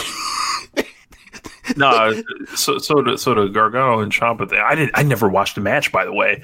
You know, but I, mean. I can go through a bunch of different matches you've seen before, where Yeah. like, in WWE or whatever else, where like it's a no DQ match or there's interference in the match. It's like, well, y'all went this long. Why didn't you just do the? Why didn't you do the cheating earlier or whatever else? Like, and this is like, this is just American wrestling. I don't like it when they do it, but like it happens from time to time. I They, got a good match for those parts, so I'm not complaining that much. Like another one would be um that um that, like four star. I just had a timeline of Blaze. Like, Oh yeah. yeah, yeah, it was like like one of those celebrations, like on the timeline, like Okay. that was happening uh, all throughout the month of February when AEW finished with a great show. Like people were just happy to see this thing back live again, and I don't know. I guess just there's a different uh, energy around it when it's live, but. Uh, I, I don't know if this was better than their show from like two weeks ago, but I thought it was I thought it was a very good show. yeah, Um. Yeah, I mean, unfortunately, one of the things about you know doing one of these shows like on a Monday after a WWE pay per view is that like we have these Wednesday shows or whatever else, and you know there's only so long I can stay mad. Mm-hmm. And so we're about to go through this NXT review from from Bro. last Wednesday. I didn't watch it like I watched last week's, but like this was another one of those takeover uh, takeover pay per view ones, bro. They put that kind of they put that kind of card out, yeah. bro. Uh, just every review ripping it to pieces, just saying how bad like the structure of NXT is. Like it seems like this show was like it was like steak for anyone with long form kind of talking points on the direction of NXT. Oh, you mean like me? I mean, like me too. Like I said a lot of this stuff too. Like the shit is just like like, it- like we like we we call what's happening like with the women's division and then like the men's division. We were talking about that, uh, you know, months at the ago. beginning of last at the beginning of this year when it was like, all right, well, like the best thing on it is like the women or whatever else. It's just they have. Okay, so match first match on the card was uh, Gargano versus uh, Dijakovic, and it's a good match. The problem in it, they're they're beating the shy of each other. Lots of Chris strikes, good wrestling. The problem is like over and over and over, they keep having Candice come in and distract this dumbass uh, Dijak. He keeps getting distracted and distracted and distracted, and eventually Gargano after like the twentieth distraction puts him away. So great, Dijak, you're a mid card babyface on this brand. You are not getting a promotion. You will be doing jobs to Johnny Gar- Jonathan Gargano fine. Like I, whatever. I- I would have wished that like either you you give Dijak the win here or um or find a DQ to get out of it or something. I actually really like if you're going to come to DQ like you know my point. Like just don't put the match. Like I don't think that like Johnny Gargano needs Ooh, we gonna right get now. there. I don't think Johnny Gargano does not need to fucking win. But this, in, but this is the thing. Like in a vacuum, it's not the end of the world. And just like we're gonna go through all these finishes on this, on this, uh, all the big matches on this card. Like these are not like the the end, the camel. These are not like these devastatingly bad decisions. It's just that like once you do this on a card in the context of you did this all in one night, it's just all the fucking heat in the world, right? Like so baby. So Gargano just cheats his ass off and wins that match. Really good match, but cheats his ass off in that match. Um, I don't even remember. Then they start having a bunch of short ass matches, right? Uh, they had a Tozawa versus Gallagher. Tozawa versus Gallagher 20 was super short. shit. Yeah, and it, it was fine. It wasn't it, like I don't I don't know what's going on with Gallagher. Gallagher is not as good as he was. Uh, let's say 2007. Let's say 2016. He's not as good. It Well, feels like it. Watch these matches. Man's depressed. maybe like I don't know. Uh, but like this this whole thing of like his work style like now that he's a heel is not like he's still good, but it's like before I used to be like every time I saw him I like had a blast, not no more. Um, Also, with the with the tournament, like they can't just chop these matches to like three minutes and and expect people to take them serious right. same I was. I was going to get to that after the second one, but yeah, you're right. Like this is the first one of the match of, of the night that goes super short. Um, it's a two hour show, and you had five matches that mattered, and only one of them didn't go super short. It's, that's a problem. Like, don't book matches that have importance, and then they all go super short. What the fuck? Uh, so I can't remember what's next on the card after that. I'm just gonna flash. I'm just gonna go straight. Chelsea Green, Li. Chelsea Green, Xia uh, Chelsea ends up winning after um, um, Aliyah comes out and she's still mad about the broken fa- broken nose thing from months ago, even though I thought that was squashed, even dating back to um, before WrestleMania. But she's still mad. Uh, she is a dumb baby face stuff here. Zaya has, has the match won, is about to go for a finish. Aliyah cli- single leg climbs up on the apron. Uh, Zaya takes her out. She runs and then turns around and she runs to a finisher from um, Chelsea. Uh, so it looks like from there, Robert Stone extends a, extends a hand to Single A. Single A gets up and is now apparently going to be the paint eater for Chelsea Green in the Robert Stone brand. I don't know where Vanessa Borne is. I don't know what's going on, but uh, that looks like that's Finito. Um, I think as far as a fit, given like what the Robert Stone thing has been with Chelsea and what Aliyah's old gimmick was, I f- think it's a great fit. Uh, and if she's, she's gonna go out there and just eat pins to protect Chelsea, fine. Yeah, we'll, we'll see her in four months. Right. Look, more heat. but the back to back. So what was the next after that? 'Cause you have you have the lit thing up. Uh, yeah, uh, it's Killer Kross. Excuse me, Karrion Kross. Oh, Karrion Kross has a kick ass entrance. Is but the problem is, it's more super super dark metal motherfucker of the day in NXT. This goes back to Sanity. This goes back to Aleister Black. This goes back to the uh, Ascension. Um, I'm sure I'm forgetting other people too. the fucking lip syncing, Scarlett not being like sexy anymore. She's like scary. It's like, how do y'all make her less like appealing? Like Scarlett Bordeaux of all people. Like the the cringe lip syncing of the song and oh my god, it it was just so much. It was like, all right, you y'all know what I'm gonna say. We're gonna know exactly when they give up on this dude if they do, right? all the fucking smoke in the ring is just so overproduced and Yep. like just exhausting at this point. Yeah. Um. Oh, I forgot Rhea Ripley when I went to the talk about the uh, people dark metal and, and whatnot. Yeah, it's another one. Um. Yeah. So they. That's that's the new one. So we'll see where that goes. Uh, he squashed. Um, he squashed somebody with like fucking Yeah, rough. like choke with like choke suplexes or whatever else. Um, Leon Ruff, you said, yeah, yeah. Uh, uh, you know, you know, look at cheese, look at the cheeseburger influence. Look at it. Um, next match after that was it the Candice or the, the? Yep, In Charlotte. yep. Um, they're having a good match. Um, the match it only goes seven minutes, but by the time they get to like the f- six, five minute match or whatever, or, or mark or whatever else, the match starts getting very good. It leads to a um, moonsault from Io off of the top rope onto the floor. Um, she misses it because uh, Charlotte gets out the way. Charlotte uh, grabs a kendo stick, hits her with it, then proceeds to for the for the DQ, of course, fuck finish. She proceeds to beat the shit out of uh, Io and is targeting the leg and is about to go for the Bret Hart uh, leg figure four. Rhea runs out, makes a save. And then Io is mad at Rhea, even though Rhea just saved her from being put on the shelf because the match was already thrown out because Charlotte hit her with a kendo stick, as I just mentioned. They come go to commercial break. They come back. So, like- this is first. Go ahead. So is Charlotte like a babyface or? No, she's a heel. Because I've been hearing different circles like she's actually supposed to be a babyface or some shit. But like, Look, this is what I'm gonna say to you.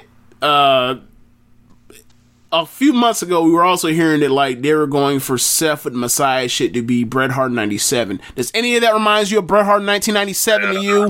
So, like, people say a lot of shit. That's what that's basically what I'm coming out. I'm gonna tell you what it comes out when they look like on TV. She's a heel. Io Shirai versus Charlotte, you can only do the match one for the first time, one time ever, and this is what they decide to do. This Seven is why we can't tr- like. This is why we can't trust. Uh, you know, WWE a lot of times. Like, there, I thought this was no BS, James. Like, what, Right. what, what is this? Um, the fourth time we got BS in span of like an hour and fifteen minutes, hour and ten minutes. Like think of the match we just went through. Every match had fucking except for uh, the Karrion Kross match had fucking heat because uh, a heel cheated. Right. Um. Next, I, I don't even know what the next match. Oh yeah. So after they go to commercial break, after uh Rhea made the save, they're outside on the uh, outside the outside the compound, the campus, whatever you want to call Full Sail, and It's like we're been for a month, Rhea Ripley. they, they ask her, you know, we the first time we've seen you since WrestleMania, since the WrestleMania match was going on, blah blah blah. She goes try to answer. Io comes out and says, "You you you know, fuck you," basically, or whatever else. And they start arguing. There's a pull apart, and we don't know what the future holds for them. It, I mean, to me, it looks like they're headed towards a three way. I don't know, whatever. Um, yeah. Yeah. Next, uh, what was the next match after that? Kushida and Jake Atlas. Yeah. This match is where I had my fucking breaking point when I started to realize what's going on. Like, um, or before I fully turned on the show because like there's good wrestling going on on the show. It's just like the decisions and the booking is fucking up the what's going on, what I'm watching. So those two go out there and proceed to fly around, flip around, have great technical ability. It's a Kushida match versus a dude that can fly. It, it's a great match it goes like in my mind, I'm like, holy shit, it's only went like five minutes. Kushida beats him um, by catching him, um, catching him in some type of flying armbar, gets the, gets the, pin. And the thing for me was like, huh. So y'all just had a cruiserweight match, cruiserweight tournament match go short before earlier this night. This second one on the card, this one also goes short. You are setting up your group final for this block, group whatever you want to call it, to be two and Okushida versus one and one Drake Maverick, where Drake Maverick has to beat Kushida to to win on the tiebreaker, mm-hmm. and the person he lost to just got dispatched by Kushida inside of five minutes. That's fucking dumb. so I'm just like, another part about it is like, it went super short, and it just hurt Drake Maverick, in theory. And like they were having what they were doing was kick ass. Like, and it's Kushida. He can go 12 minutes. I've seen it. On your own fucking television, I've seen it. He had a four and a quarter match with Walter at the, be- uh, last year on NXT. Why, why can't we watch this dude wrestle for a long period of time? I don't get it. Whatever. So, What, what a step up in his career. Yeah, right. He's, going to be the NXT Cruiserweight Champion. Uh, so the interim Cruiserweight Champion. I'm sorry, you know. Uh, but You're anyway, right. So, so then after that, I'm like, well, it's like nine twenty or nine thirty or something like that. I'm like, what could they possibly be doing? Like, is, is Velveteen and Adam Cole about to go thirty minutes? What's going on? No, Jesus, I hope not. they, maybe in 2018 or 19.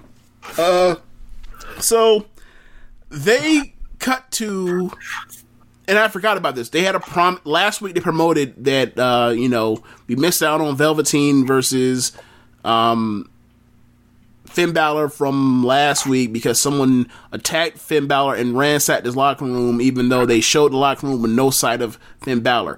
Finn Balor's there to address who who may have done this. Um, it turns so he basically says, "I don't know who did this, but I'm going to find out, and when I do, I'm on your ass." Uh, This promo was terrible. so from there, he goes to the back.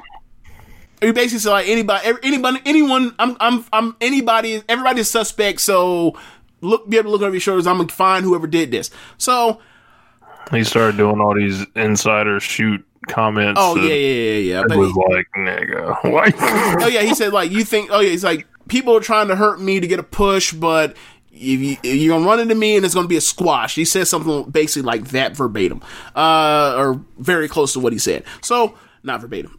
That'd be the opposite of verbatim. Uh, so so then out comes Cameron Grimes against I think Denzel Dejournette. yeah. I'm telling you, bro, this this cheeseburger influence is there. So anyway, he goes for his mo- for the double stomp. He misses double stomp. There's another move. He hits a double stomp. Then he gets on the mic and says to says that like there are people out here like Finn Balor is talking that shit, and I and I don't, and I don't know why he's talking this reckless because if I ever see, if I see him, I'm slapping across his face. He keeps talking and keeps talking cash shit as Balor walks out and he has his face like, motherfucker, you said what? He walks out. He gets face to face with with uh, with um Grimes. Grimes is like, "Hey, bro, I'm not, you know, like I was just talking, bro. Like this ain't the time and place for this kind of shit." And he basically bitches uh and hoes uh Cameron Grimes. He whoops his ass and then he goes to the back, which is like, okay, so he just whooped the dude, just squashed the dude. So who got over here? Right. like that did nothing for Grimes. Grimes is like Grimes is looking up at the stars uh, after this. Uh, anyway, just by somebody's big whatever. So I'm like, okay, so y'all did that and wasted. It's probably like five minutes, six minutes. Y'all wasted that time when you could have given that to Kushida and, and Atlas. And like, we still don't know Atlas. This is the second time we ever seen, or no, uh, no, the second time we ever seen Atlas Very early or the third his time we've seen Atlas. Like, let's see what he can do. Like, he looked spectacular in the match he had with Kushida, but it only went like five minutes. And when I found out after that it didn't, in fact, go five minutes, it went closer to three minutes. I got even more mad at the time. But it's been days, so like. Even if you hear how mad I am now or whatever else, it was a lot worse uh, then. So then we get to the main event, NXT title match, Adam Cole versus um, Velveteen Dream. They begin to wrestle like they're up against the clock and is running to a, going into a sprint. Seven minutes and forty-eight seconds. Okay, so the problem with that is it went through commercial break, so there it went like it went like nine minutes or ten minutes or whatever. Gotcha. But whatever. Um, no, actually, whatever. It doesn't matter. Like it started, it was like nine forty nine or some shit like that when the bell rang. So they're wrestling, and it's like okay, they're wrestling, and he and Adam Cole is looks like he's about to be put away. Out comes Undisputed. Undisputed comes out down the ramp. All of a sudden, Dexter Lumis comes crawling from underneath the apron. Then all of a sudden, Roddy comes charging at Lumis. Lumis uh, throws him up onto the apron. The ref, by this point in time, is out stuck. Is stuck his head um, between the ropes to tell the riffraff to go away. Um, ends up being a ref bump. Um, when when he is thrown up in the sky into the ref. Um, Velveteen because it's two and one on the outside helps even the odds with with a uh, a dive. So clears off all the riffraff that happened on the outside. Climbs back into the ring, eats a eats a super kick, eats a and eats a knee the last ride, and he gets pinned. So it's like Jesus Christ, like think of these last think of these last uh, Adam Cole title defenses since Survivor Series. Has a match with uh, Finn Balor that was built up. Finn Balor has him beat until Johnny Gargano comes out and he's distracted, and Cole basically hits with a super kick and then knees him. Um, go to the Portland match with Ciampa. They do all the same interference from the two out of three falls match from NXT um, New York with Gargano from the first Gargano um, Cole match, except this time, after surviving all that, out comes Gargano, hits him with the belt shot, pins him. Then you have more inter- uh, this match with the interference. It's like, all right, you've done three straight fucking title matches where inter- interference has led to saving Adam Cole's ass. I'm done. we need a new champion. We need to build up somebody to take the belt off of him because y'all out of ideas with the dude. I, I was gonna ask, does it feel like Cole's even the central guy on the show anymore? And how long has it been since that's not been the case? I don't know who the central guy is on the show. I have no idea. I think that's a sign, Who's top star in NXT right now? I have no fucking clue. right? And it's like It used to be Johnny. They've they've fucked that up. Uh, it, before then, it was. I mean, I don't know. It, it's done now, but it can't like be Johnny they again. this got uh, this match got abused in the head to head ratings uh, against a street fight. I'm like what a this shock! Like a absolute like I'm talking like high eight hundred thousands to like five hundred thousand live viewers, five ninety three or something like that. I hope and it's shocked. like why would I be shocked by that? I just as I just detailed to you that all the show was fucking heat yeah, and, and- and not good matches because you want to call these matches because you don't want to beat anybody. yeah. It's it's After you after you spent weeks promoting these matches and then you don't want to beat anybody after you promoted them. yeah. You boy like fuck off. Yep. Uh, and it's like this is a different company. This is a different NXT than NXT was 12 months ago.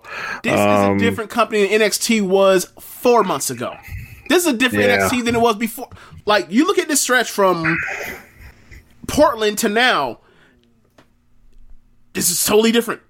Yeah. Obviously, you have the stuff of you know the uh, the um, the pandemic. It's changed the way you know the wrestling has been done, being done, or whatever else. However, like you watch that takeover show, and you're like, this is still the be- this is still the best wrestling. This is still the best American uh, in ring product we have. Um, now they they they're booking as if they don't know what's coming next week.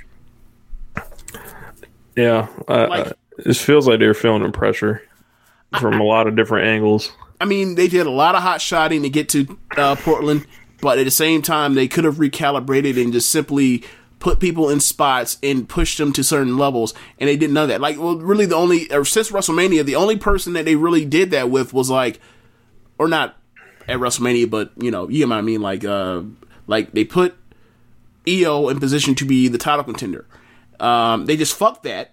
Right by or by I don't know or, or whatever else. Who Bro, knows she what they do with that, didn't but, she didn't she win a ladder match to just get this la- match? she won a ladder match to get that match, and then they so it's like, what's the fucking point? Like to do a, if to do a, a fuck finish yeah, it's even further. it- it's it's so dumb. It's It's, lazy. like it, It's lazy. It's like why do we care about the ladder match the next time you do it for the number one contender? Like it's just like simple rules of booking that are just feel like they're being just violated, and it well, this is like shit that just will come back to you at the like at least expect it and and you look up and it's like wow we've set a trap for ourselves that's been three months in the making. So like next week is um, Thatcher in Riddle versus undisputed era right? undisputed. Uh, not they they've ran through that already. Oh, uh, through Imperium, Uh, Aichner, sorry. Aichner and Barthel. Yeah, so that's the only thing I think is on tap for next week. But yeah, we better get a whole lot of fucking answers because like.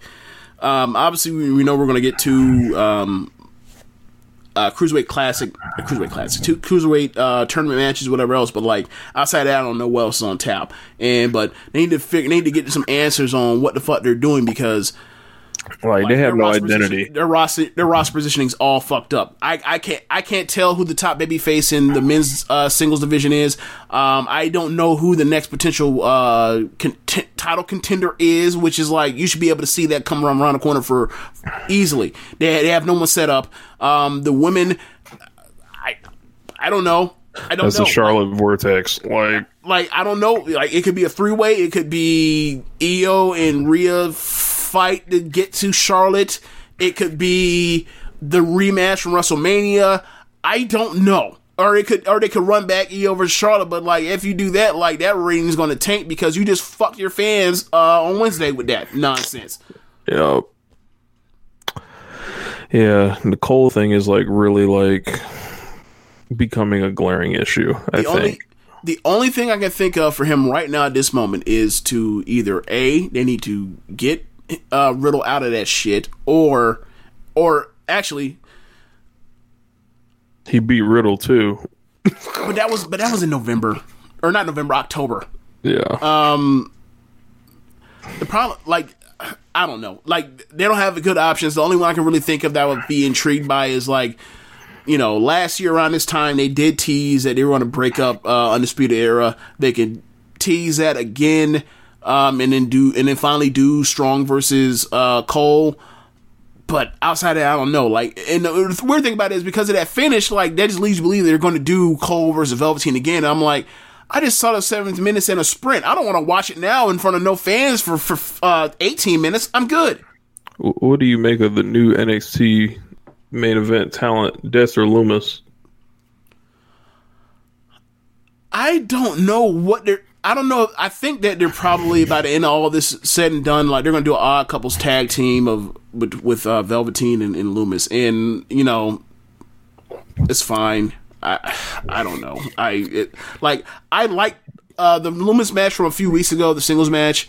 I enjoyed that match, but it's like he's playing a character, and it's like I don't watch NXT for characters. I watch NXT to watch the best wrestling in America. Like you know what I'm saying? Like I'm, not, I'm, not, I like the best in ring product in America. Like in, in simple booking, like take that shit to the main roster, bro. Like put him put him with Bray Wyatt. Yeah. Dynamite was great.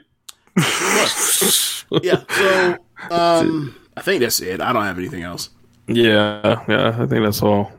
Thank you guys for uh, listening to the show. If you guys feel so as moved to make a donation to the show, y'all know how to do it. Uh, we appreciate everybody that has so far. Um, I'm a filibuster while James gets ready to uh, close this bitch down. My phone just died, so I'm at the end of my head. Uh, yeah, be thanks for listening to the show. Be sure to rate us on whatever app you're using to listen to this. Uh, tell the folks about the Social Suplex Podcast Network. Um, also, shout out to our uh, friends at um, PowerSlam.tv to sponsor the show. If you're a fan of independent pro wrestling, uh, independent pro wrestling, have over 5,000 hours of footage from all over the world. You can use the code Social Suplex to get your free month trial. Um, also, um, check out prowrestlingtees.com slash social suplex and pick up some official social suplex podcast network merchandise. And also check out the other shows on the social suplex podcast network on, uh, Sundays or Mondays like days like this. You have, um, One Ish Radio. On Tuesdays, you have Keeping It a Strong Style. On Wednesdays, you have the Ricky and Clyde Wrestling podcast or the wrestling show.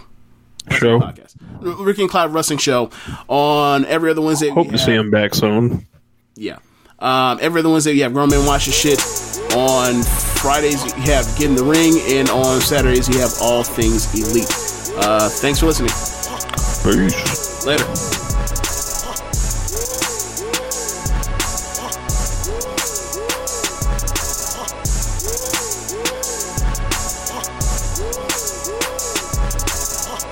What's so special about Hero Bread's soft, fluffy, and delicious breads, buns, and tortillas? Hero Bread serves up 0 to 1 grams of net carbs, 5 to 11 grams of protein, and high fiber in every delicious serving. Made with natural ingredients, Hero Bread supports gut health, promotes weight management, and helps maintain blood sugar. Hero also drops other limited edition ultra low net carb goodies like rich, flaky croissants and buttery brioche slider rolls. Head to hero.co to shop today.